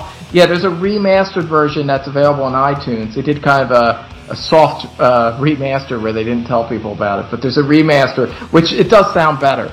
And it's all right. It's a little try hard in spots, but it's better than anything they had done after the the Black album at that point. But you know, I mean, main thing, Metallica just doesn't do a lot of stuff. They haven't put out a lot of albums, and you know, the- actually, the I think that kind of benefits them too because they really wait. They yeah, and wait. then they and they put out that shit with the orchestra. That's actually part of the shit I hate most. I hate the fucking stuff with the orchestra. I love Trans-Siberian Orchestra, but then I hate like everything else when a metal band tries to combine with Oh, orchestras. It just Especially not Metallica. It just doesn't work with them. I think I don't. I don't like it. And but I don't. uh, What I'm getting at about Metallica is even if I think they have a really spotty career post the Black album, and even the Black album's not. uh, I guess it's their fifth best album. I think, but uh, it's like not a strong fifth. Yeah. I mean, it's pretty much just their first four albums, but. I objectively can step back and recognize the importance of the Black Album Yeah. and, and see that it really deserves because I don't even though it's a very big selling album. Actually, I think it's it, it actually it's a bigger selling album. Never mind, People don't talk about, it, but it actually is Oh, a big yeah. selling album, Especially over it's- time, too. I no, think it's over in the top ten. It's in the top. I think it's in the U.S. It's in the top ten be- biggest selling albums of all time. It's one of those albums like Back in Black or Led Zeppelin Four. It's one of those big albums that time after time people buy and buy. So I, what I'm saying is, I recognize the Black Album for its cultural importance, and I feel like it, even, as big as it is, it doesn't get enough credit for being what people kind of act like Nevermind is. I feel the Black Album really is. But that that being said, Megadeth fucking blows both those bands away. So fuck them. For real. And man, I, one last thing before we go into the next song though, man, in my darkest hour, I think this is my favorite vocal performance from Dave on this album. Just holy, again, I love Dave's voice. I think Dave has such a unique sounding voice and way better than James Hetfield's. I think he's probably my favorite vocalist of the the big four. He's just it's so unique and weird sounding, but it works. I love his voice. Of the big four, if we don't branch out to uh, Bobby Blitz. Oh, Bobby Blitz! Yeah, Bobby Blitz would own every single Yeah. one of the big four vocalists. But if we're staying in the big four uh, box, then yeah, Dave's my favorite. I mean, I can, um, yeah, no, I like James' voice. I and even when he, See, you know, I, I later- did.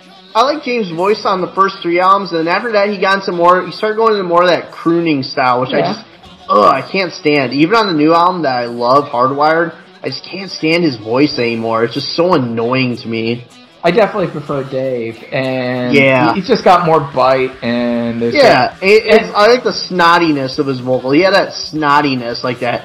Like he sounds like a just a pissy little asshole, you know. I But there's love still, that. but there's still a melody to it. That's the Yeah, thing. yeah. And, and he can he can pull it off, and this is a great example of it, where he's both snotty but melodic at the same time. Yeah, and, and exactly. And like, and like I said, as good as you know Nirvana sometimes got, uh, and as good as Metallica could be, to me, neither of those bands ever created a song as great as "In My Darkest Darkest Hour." Hour. Yeah, yeah, it's one of the greatest fucking songs ever written. Agreed. To me, amazing. Next song, Liar, which, you know, again, it, it like Mary Jane, it kind of goes from something serious, kind of dark to not really like comedic, but almost like a, a like a diss track, basically. One of the original diss tracks, Yeah, and, uh, Liar. yeah, if uh, correct me if I'm wrong, it's in a diss track about Chris Poland. Yep, you're Yeah. correct. And uh, but it's heavy. I'd say this is the heaviest song after uh, that's Set the world know, afire. yeah after set the world Yeah, afire. I agree, I agree. It, brings and it's you know I would call this a, a an album track, but killer Mhm. filler and fucking badass and perfect. Like it, with the exception of that one fucking cover. Every song kind of bleeds into the next song perfectly, and like it's like Yeah. after my darkest hour, you want because even though that did get thrashy halfway through, it's still like that's a more melodic kind of you know different kind of song. Whereas after that, you want just a full out thrasherama, you know. and, and even though it's just three minutes and twenty seconds, it's short, but it's thrashy, it's fast, it's mean, it's bad fucking ass. Liars is, I mean, the sound of the guitars, like you always say, the, the, the that machine gun sound that Yeah. comes up Oh yeah. throughout this album here and there whenever it gets heavy. And and just the, the, the sound of the vocals and everything. It's just it's badass. It's angry, it's mean, just kicks ass. I fucking love Liar. It's a, another great song on this amazing album. What do you think of it? Oh man, I fucking love Liar. This song fucking rules. Uh, it was written about Chris Poland because uh, Dave Mustaine, even though he had his own problems, he had a lot of issues with Chris Poland. And I don't really blame him, man. You know, I sadly have had friends who have had addictions, you know, to heroin. And I mean, like, they do change. You know, like Chris Poland was, you know, he was trading equipment away uh, for for drugs, you know, while they're on tour, and it was just really affecting, you know, it was really affecting them as a band, and he had to kind of let Chris Poland go, and he wrote this diss track, and uh, him and Paul McCartney, man, were like some of the originators of the diss track. They were doing it before it was cool, you know, rap rap music. They didn't create the diss track, you know, hard rock, you know, and metal bands are creating it. But man, I, I love this song. I love like Dave's like kind of rapid fire vocals he does are amazing. It's almost kind of catchy the way he like rapid fire like sings those lyrics. It's real catchy. It's real jumpy. Yeah, there's a lot it. of that on this Yeah. album. Yeah. especially all- on this one. I agree with you. This is definitely like uh, an album track, but it's still good. It's killer filler, man. And uh, you know, and it's funny too because I guess shortly after this song was le- was released, him and Poland actually like they made up.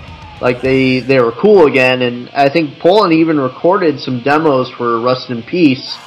But I think they had like a falling out or something again, or it just wasn't gonna work. And obviously Marty Friedman came in.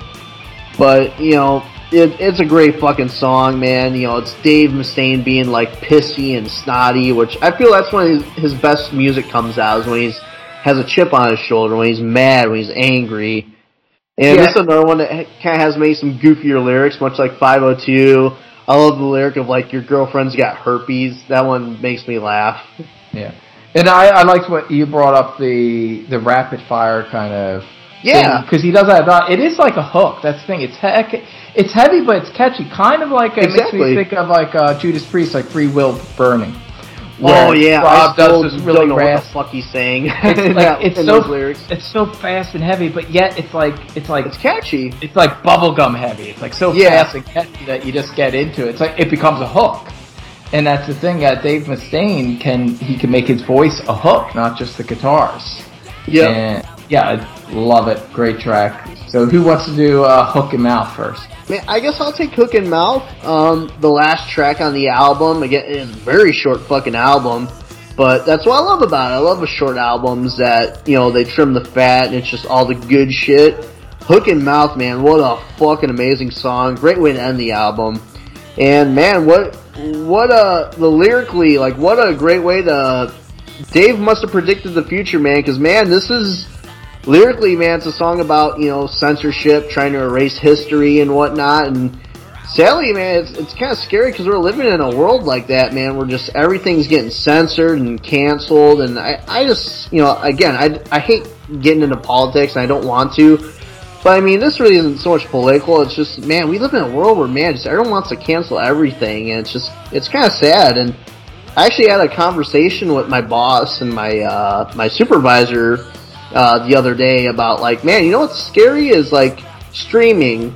You know what's sad is like, you know, uh, a movie, you know, you got these movies that come out and they're like exclusive to like Hulu or Netflix, and you don't get physical copies, and then everyone's streaming music. Like, it, it's scary to think that like you could listen to a movie, you could watch a movie or listen to an album, and you're streaming it, and you don't buy physical copies. Like these young kids don't do that anymore, and one day. Uh, a musician or an artist or an actor can make a decision that you know, is not a good decision. They do something stupid, uh, and they they get canceled for it, and so everything they've done, all their body of work gets removed, and it's gone. And you live in an age where like like Stranger Things, you can't really buy Stranger Things on DVD. It's only streamed. If an actor or someone does something that you know does something wrong, sadly that shit could get wiped away and never be seen again. And man, it's just a it's a scary reality we live in where art can suffer. And man, you know, there's a lot of musicians I love that do really horrible things and do boneheaded moves that I don't approve of, but I still love their music, you know? Yeah. There's so many musicians I love where like as a person they're really not the greatest person, but I still love the music. I separate the music from the the person that creates it. And sadly not a lot of people feel the same way and we live in a day and age where like everything's streamed, everything's like in a cloud and it could just easily be removed and it's kind of scary but man, what a great song! And lyrically, man, what Dave's a fortune teller because he predicted it. Because we live in a day and age where like anything can just be deleted and never be seen again. You know, it's a scary reality we live in. But man, like let's focus. We just gotta focus on how great the song is, and that's why I always support buy physical media, buy this album, and buy movies, buy music, because you never know, it could be deleted one day. Yeah, I always support uh, and always tell people, uh, you know, buy physical media, buy it. Yeah. You know, and, and listen, it's not even. I mean, I agree with everything you said, and censorship is a is one of the reasons why you should invest in physical media. Another Oh, yeah. reason is sometimes it's even for uh, less sinister reasons. Sometimes, sometimes you just like some streaming services Yeah. might lose the copyright of something. There are Oh, certain yeah. albums where And I like, love the just copyrights of something. Yeah, I like love- li- like you don't own the stuff you stream. That's just what it comes down Yeah. to. Like you might think it's there, but just like that, just for any reason. Sometimes you go, hey, listen, people on Spotify they might have had every Neil Young album, but then Oh yeah. but one day Neil Young decides, "Eh, no, I don't want my stuff there anymore. Has a hissy fit, removes his stuff, and it's only Yeah, you, don't, you gone. don't you don't have Neil Young's albums anymore because you know you never had them. Yep. You just I know the same thing happened because uh, I'm I'm a wrestling fan. I love uh, I love old school wrestling, like Attitude Era wrestling.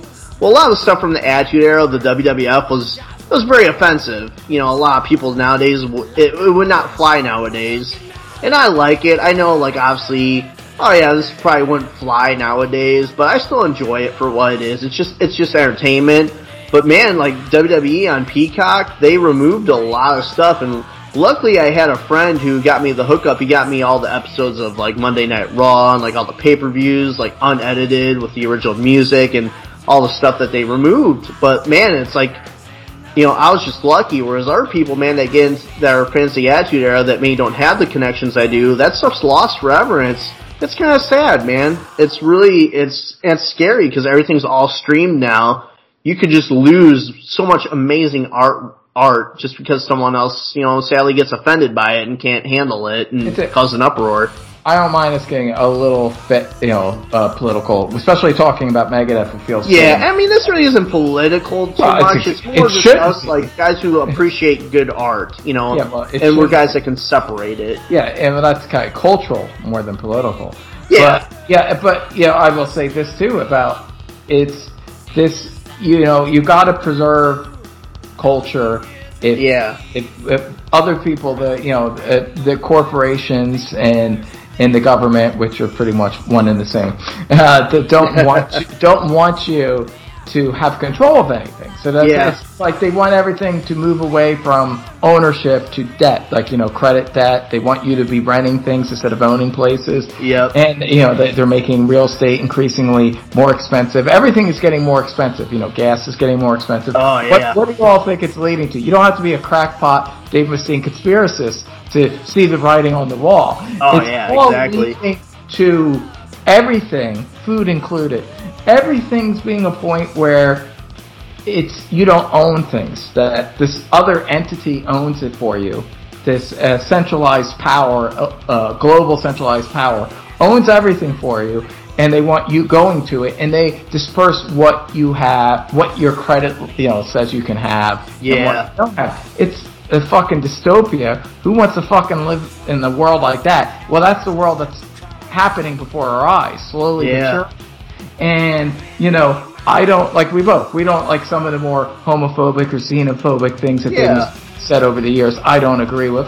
But, just because he's wrong about some things doesn't mean that that crackpot nut isn't right about some other shit. you know? Exactly. That's the thing, you know, when the zombie apocalypse goes down, sometimes you gotta go to the, the, the fucking reactionary crackpot that was right about the zombie apocalypse. You might not agree about everything, but it's like, oh, he was right about the zombie apocalypse, so, you know. Uh, yeah, some of this shit's real. We are living in Megadeth times. Yeah. And And it's kind of like with the first song, you know, I was talking about middle school. I was so scared of uh, Yeah. nuclear war and all that. Whereas now, as I've gotten older, nuclear war isn't really a fear of mine. I'm not scared of a bomb. I'm more scared about poli- like people in power and what what control they have over me. And so it's kind of crazy how sound begins as like fears we have as a kid of nuclear war, and it ends with like actual fears that as we get older we realize could become a reality, or, or even in some aspects have become a reality of like you know censorship and being silenced and just things being removed without our consent or control. You know, it's it's it's scary. yeah, well, not to make you feel worse, but, uh, but it all should be a concern because not only do is that all a legit concern, but whether or not it's a biological, you know, uh, something created in a lab, like I don't know, maybe like something like that happened recently in, re- in recent years, you know, Yeah. just, just to say a global pandemic, um, and, God, or, yeah. or, or, or or like you know, if one country fights another country because they're having a pissing contest with NATO or whatever, Yeah, it's a and, and it's suddenly there's a nuclear war. Like it, all that shit could still happen. And like, Yeah, it was there I mean, any sense? Was there happen, any but- sense, regardless of what your politics was? Anyone honestly say that anyone did anyone win the pandemic? Was there any was there any country that seemed like the, that the government really was protecting the people and did the right thing at the right Yeah. time? No, no one can say that. No, it was a major ball drop on various levels. And, you know, it's a mixture of corruption and incompetence. You know, sometimes people think, like, I think they give the government of, of the world too much credit, but, or not enough credit. I think Yeah. it's, it's an unholy mix of both. It's both knowing corruption and duplicity and trying to control us mixed with laziness and cronyism and incompetence. and, it's a very dangerous mixture. So it's like, what's going to get us first? The dystopia that makes us all slaves or the biological or nuclear accident that happens because they're, Yeah. they're, they're not paying attention or protecting us. It's like, what's going to kill us all first? Is it going to be a slow death or a fast death? So, but I like that we're having this discussion because Yeah, it feels fitting for fucking Megadeth. Hell yeah! You know, if you, you can't really avoid it when you're talking about Megadeth. But man, I'll, I'll tell you what though, everyone listening to this episode, man, We don't wanna bum just you just because it went to a dark place, don't don't be all doom and gloom, man. You know, Eh, no, tomorrow's never promised. Listen to some fucking Megadeth. Listen to metal. Enjoy your life. Live it to the fullest, man. You know, don't don't take what we're saying right now and live in doom and gloom or fear constantly. Just man, listen to some fucking metal. Hang out with buddies. Drink, because for all you know, you could walk out one day and get shot or something. Like it could it could all end tomorrow. No matter what it could be, it could all end tomorrow. Man, just have fun, listen to music. You know, I used to be the same way. I used to be so paranoid about shit that could happen, and it, it would affect the way I live. But man, listen to this album. Listen to some of the albums that we're gonna recommend when we do our recommendation of the week. Uh, just man, don't don't be all doom and gloom. Enjoy your life, live it to the fullest. Tomorrow's never promised. Uh, listen to this fucking album and just have fun with life. Yeah, you know? more reason to do it because you might all die. So Exactly. well have a good fucking time. Like Steel Panther said, "Party like tomorrow is the end of the world." Yeah, exactly. Well, I'm gonna take this last song now, uh, Hook It Out, because it's my second favorite song on the album, Dude, and fuck yeah, good and my- song. my second favorite Megadeth song. Period. So Hell yeah. one of the greatest songs ever. It's fucking awesome, Hook Out. It and it. Oh, I like it hits. You know, it has like the the first like uh, measures. You know, hits in again. Yeah. A little like 502, where it's a little ACDC ish for a second, just punches in, but then just fucking goes charging with the bass and drums, and it's just you know Dave you know, keeping it going real fast during the verses, and it's fun. Again, I hear a lot, like I said, like Let There Be Rock influence. You know, where you Yeah. hear just the bass and Bonds going in the verses, and then, but then, like Let There Be Rock, where it kicks in when the guitars kick in and start doubling up the bass, and it's so fucking ass kicking. It's like, it's like the fucking uh, world came out of your ass and hit you in the face. It's so yep. fucking powerful when those guitars hit after the bass. And and then it just keeps getting more and more rocking and then it hits I think the best soloing, my favorite lead solos you ever hear on a Megadeth song. Yep. It, oh, fucking amazing. And they just keep going and going and it just you just hear these guitars and you're just like, this is fucking Dave's like fucking owning up everyone. He's owning all the fucking metal bands and thrash bands, not just Metallica. And at this point, you know, even I, I love Overkill. Oh, and I think later on, may, and maybe one year later, they might be on this level. I don't think they were at this level in '88 though. Maybe in '89, but not '88. And I almost spoil our Overkill episode too much, but um, but in '88, I feel that Dave was doing the best stuff. I feel that Yeah, I think this Oh. out of the the big four, this is my favorite album because Metallica had And Justice for All, which I it's not a bad album, but I don't think it's I don't think it's really their greatest album. It's just kind of there. Slayer did South of Heaven, which I didn't. I used to hate that album, but now I kind of like it, but still different. It's not what I want from Slayer. Anthrax did State of Euphoria, which actually is one of my favorite Anthrax albums, and that's usually one that everyone hates. Yeah. But man, this one still just it, it owns it owns State of Euphoria. It's the best Yeah. album the, the Big Four did in 1988. Yeah, it's amazing, and and, and, uh, and the Hook in Mouth's another song I think could have been a single, like a, like a, at least like a live performance video, like something it should have shown on Head, I think it could have been a good single. Yeah, I mean, just it's catchy, it's fast, it's fun, it kicks ass, and again, just to kind of like show the metalheads watching Headbangers Ball after midnight. Hey, we're the baddest band around, you know. That's like they would have like served that purpose, you know. But anyway, so hook in mouth. Great way to end this album.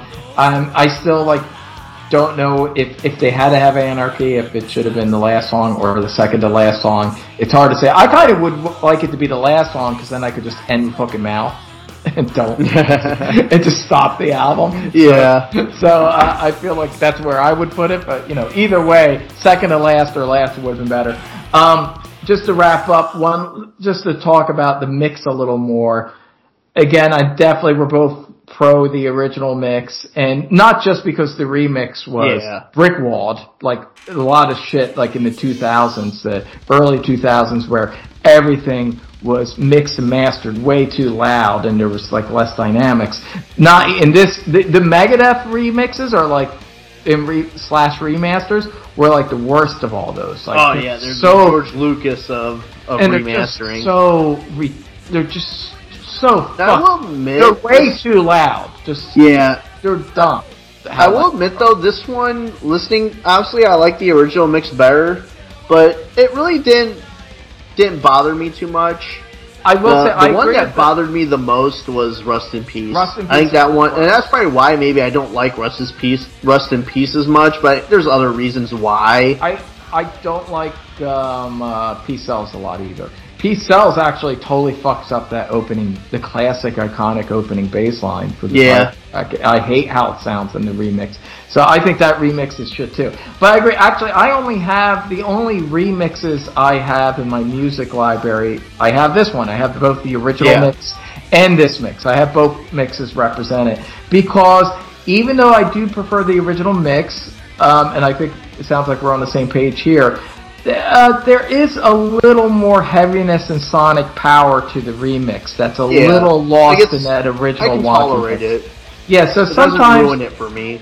sometimes I like to just hear a slight variation of this album. Yeah. So, so I don't mind. Also, the remix, both remixes of the orig- of the first album, "Killing Is My Business," I'm kind of fine with those remixes too. I prefer the remastered original import that I have, but I don't mind the remix of that album. And then the later they did two actually. And both those mixes I don't mind. Uh, e- no matter how you mix that album, I, I really love that first album, and I think Yeah. all, all those mixes kind of work for me. I really only have a big problem with the the um, Rust in Peace remixes. I hate both. Oh, that remixes. one's probably the worst. yeah, it's really bad. Oh, and I also I don't like the um, the '90s remixes either. For all the '90s albums, I prefer the original '90s mixes as well. The '90s ones I never really noticed too much, There- There's a except difference. for Rust in Peace. You gotta play them back to back, but you'll you'll hear differences. Uh, they, I mean, the '90s remixes for um, uh, uh, Youthanasia and uh, Countdown aren't quite as noticeable, but the originals are better. They they breathe a little bit more. They got a little more dynamics. I actually, I mean. Some people might like Risk and Cryptic Writings because in the remixes they made them a little less poppy. Uh, they, they, they Risk the is guitars. horrible either with Well, whatever mix I- you I- have. I got to, I prefer the original just because I it's like I think they're more honest the original mixes. Like it's like the, these are his weird you know Japanese experimental pop albums and just like don't hide from it. Don't try to trick trick us into thinking it's like a more of a rock album than it is. Like I prefer the original mixes cuz I think they're a little more honest with what the albums were. Um, than the remix, and then I think that's it. Uh, That's it for the remixes. Uh, but yeah, so but overall, those remixes suck. Go with the original, even if it's not Oh, yeah. Just go with the original and just turn it up louder. If you're one of those streaming people, just go on YouTube and type in whatever Megadeth album original mix and just listen to that one. Also, you're gonna you're- get a better quality one. and if you're one of those streaming people, stop. Stop being a streaming person. Yeah, I hate. Buy the fucking I'm album. not against streaming, but buy the original albums. You know, Buy we were talking about this earlier with Hook in Mouth. Buy the albums. I mean, I, I'm not against streaming. I think it's great. You know, if you, you know, I know people don't have a lot of money sometimes to buy every album in the world. Uh, use streaming to listen to an album, see if you like it, if you want to give it a chance. But also buy it to support your artist. Yep. So anyway, so that was it. So that was uh, yeah. so far so good. So dot dot what? dot. So what? And I love it. That's one last thing I want to say, and I, I mentioned this in my uh, Megadeth video too. Is another all the proof you need to see that Megadeth's smarter and wittier than Metallica. Uh, well, I think they're obviously wittier, but just smarter. Is that Dave Mustaine, the cretin that he is, he knows how to use an ellipsis. the, uh, uh, the dot dot dot. Because okay, when they used it, when Megadeth used it, they used it in the proper ironic way, where it's like peace sells dot dot dot, but who's buying? You Yeah, know, like some kind of smart ass remark. so like the first half is saying something, but then there's a punchline. There's something ironic about it. Yeah, and so it's kind of punk rock too, Yeah. to, for the way they did it. Because what I'm getting at is Metallica tried to do it with their last album, and they did it wrong. Yep. was you know, horrible. Hardwired, hardwired, dot dot dot to self-destruct. And Yeah, I- it wasn't really witty. It was just a continuation of what they're already saying. Yeah, exactly. Like, I said, you're trying to do the Megadeth thing, but you're not getting that there needs to be something ironic about it. Something Like, witty and uh, also punky about it. yeah, you're just doing a dot dot dot, and then just saying the thing you expect you to say after hardwired. Yeah, to self-destruct. Yeah, that's kind of what I thought you would say. you know, So it's just like that. That's all the proof you need that Megadeth is more clever than Metallica. Yeah, exactly. now, Edwin, uh, what's an album uh, that you've been listening to like recently, or something maybe you want to recommend to everyone out there for your radical recommendation? Well, this is radical because in some ways it's very different, but yet in some ways kind of uh, fits the vibe. So I'm going to go for it. As you know, I, the most recent video I did was a James Brown video uh, for Oh, his. that's a double- great video too. Thank you, thank you. It's double live album, Sex Machine, which is great. But what I'm recommending is another album, which I just touched upon very quickly in that video, but I want to recommend, which I was listening to a lot this week, is it because I think this is a cool album for people that like heavy metal to listen to. Mm-hmm. James Brown's 1974 album, Hell. That's right. H E double hockey sticks. Hell. Hell. Yeah. So James Brown has a song called Hell, and I think that's right there. That's kind of heavy metal. Yeah, it's pretty metal. and it's a cool album. It's, it was a double album he released in 1974. And I touched upon this a little in this video where I say, for the most part, James Brown was a little more old school where he was like those 50s artists where the albums weren't really concept, they weren't really conceived in that way that albums were conceived post like Sgt. They're mainly Pepper. just a collection of singles. Yeah, and there's, they're very random. Now, he did kind of catch on a little bit by the 70s, because by the 70s, even in R&B, you had like Stevie Wonder and Marvin Gaye. There were certain R&B artists that had kind of taken a cue from rock albums where Yeah. albums had started to become conceptual. So More of experience. yeah, so James Brown started to kind of catch on to that with a few albums, like There It Is and The Payback. They started to get a little more conceptual, and this album probably the most so. Uh, Hell was a little more conceptual. It was a double album, 1974, and it does kind of sonically and thematically kind of connect in parts. I wouldn't call it, it's not a concept album, but it's definitely an album. It's like, it is an album, and it has a vibe. It's very, it's very funky. It's his last great album, in my opinion. After this, he had a few good ones and some good songs here and there, but to me, the James Brown run is like, uh, it's pretty much the, like 69 to 74. That's, that's, Yeah. those are his peak years. And seventy, and this is his last great album. Probably the songs that are most known from it are "My Thing" and then "Papa Don't Take No Mess." Two awesome songs, and it's just it's an awesome song. It's eclectic. You get a little bit of jazzy stuff, some soul ballads, but mainly it's it's mainly uh, just hardcore funk. Just a hard funk raw album. And I said this too in the video. I said to me, funk is like the heavy metal of R&B music. Yeah. It's- yeah. And It's- man, I I love James Brown. Uh, not to cut you off, but Yeah. Man, I, listen to some of them James Brown songs, like some of them screams he does. Like I mean, that's all some Ian Gillan, Deep Purple sounding Oh, yeah. shit. Like those screams he does.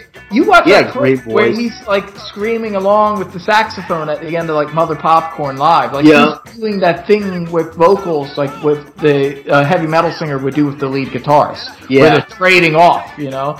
And yeah, he has some really righteous, over the top, savage screaming that it's done in a funky way, but it also rocks as well. So I definitely think James Brown and an album like Hell is something that if you're open-minded, you could kind of listen to and get into it in a way that even if you don't like most R&B music, I feel like you could like especially his early 70s shit because it's raw and it's hard hitting. And Yep. yeah, so definitely, yeah, check out, I highly recommend James Brown from 1974, Hell. Hell. Hell. yeah, so what do you got to recommend? Uh man, so for me, my recommendation, my recommendation, uh, is definitely "Women and Children First by Van Halen. You know, it's getting to be summertime at the time we're recording this episode. The weather's starting to warm up a bit, but it's still kind of, you know, I notoriously love cold weather. I don't like the real hot summer weather. But right now it's kind of like it's warming up, but it's not too hot. And man, I've just been listening to some uh, some Van Halen, man, because Van Halen's just the best summertime band. And Women Best and Children. First.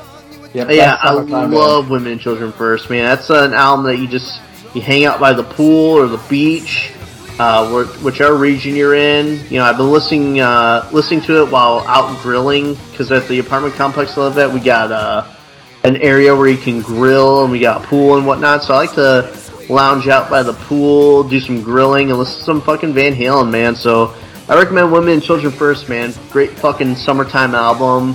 You know, if it's summertime, you're going out in the boat, you're going out to the pool, beach, whatever it may be, you're going on vacation. Listen to some fucking Van Halen, man. Especially that album. Fucking phenomenal. That's my second favorite Van Halen album. Hell yeah, man. After My Fair favorite- Warning. My favorite still, uh, it, it changes constantly. My number one favorite Van Halen album, between the six pack, it always changes. But right now, it's still currently Diver Down. Wow. That's a, At one point, though, every Van Halen choice. now, every like every Van Halen album from the original six has been like my favorite album at one point. But right now, it's still Diver Down. My, uh, change, my like second to sixth place, like all the uh, albums from two to like six, kind of. Well, no, not six, but I would say the my second to fifth favorite Van Halen albums switch switch around a lot. They do. Yeah. But but but no, They're fair, also good though. they are. But a fair warning, definitely. Just it's a, it's one of those albums that that's a fix for me. That's my fix number one. It's always been my favorite and always will be. But two changes. My second favorite right now. My second favorite is is the one you recommended.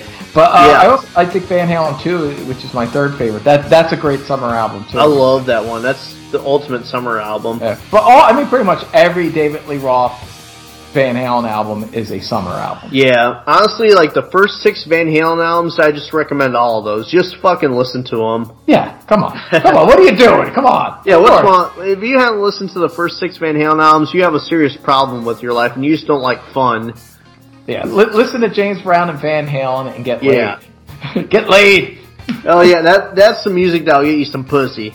Yeah, because it's hell in here, and the shit's like Jim Morrison said, or the whole shit house goes you know down in flames. Have fun. No one here gets out alive. yep. So we might as well have a good time. Well, anyway, this was a good time. It was a good time, man. And man, we managed to make a damn near almost three hour episode out of uh, a, a very short album. I had a feeling that would happen with this album. I, I have a feeling too. anyway, good talking to you, brother. Good talking to you, man. And uh, join us next week for uh, for another killer album, which I don't know which is what it's gonna be yet. But just join us next time. This has been the Rock All Over You podcast.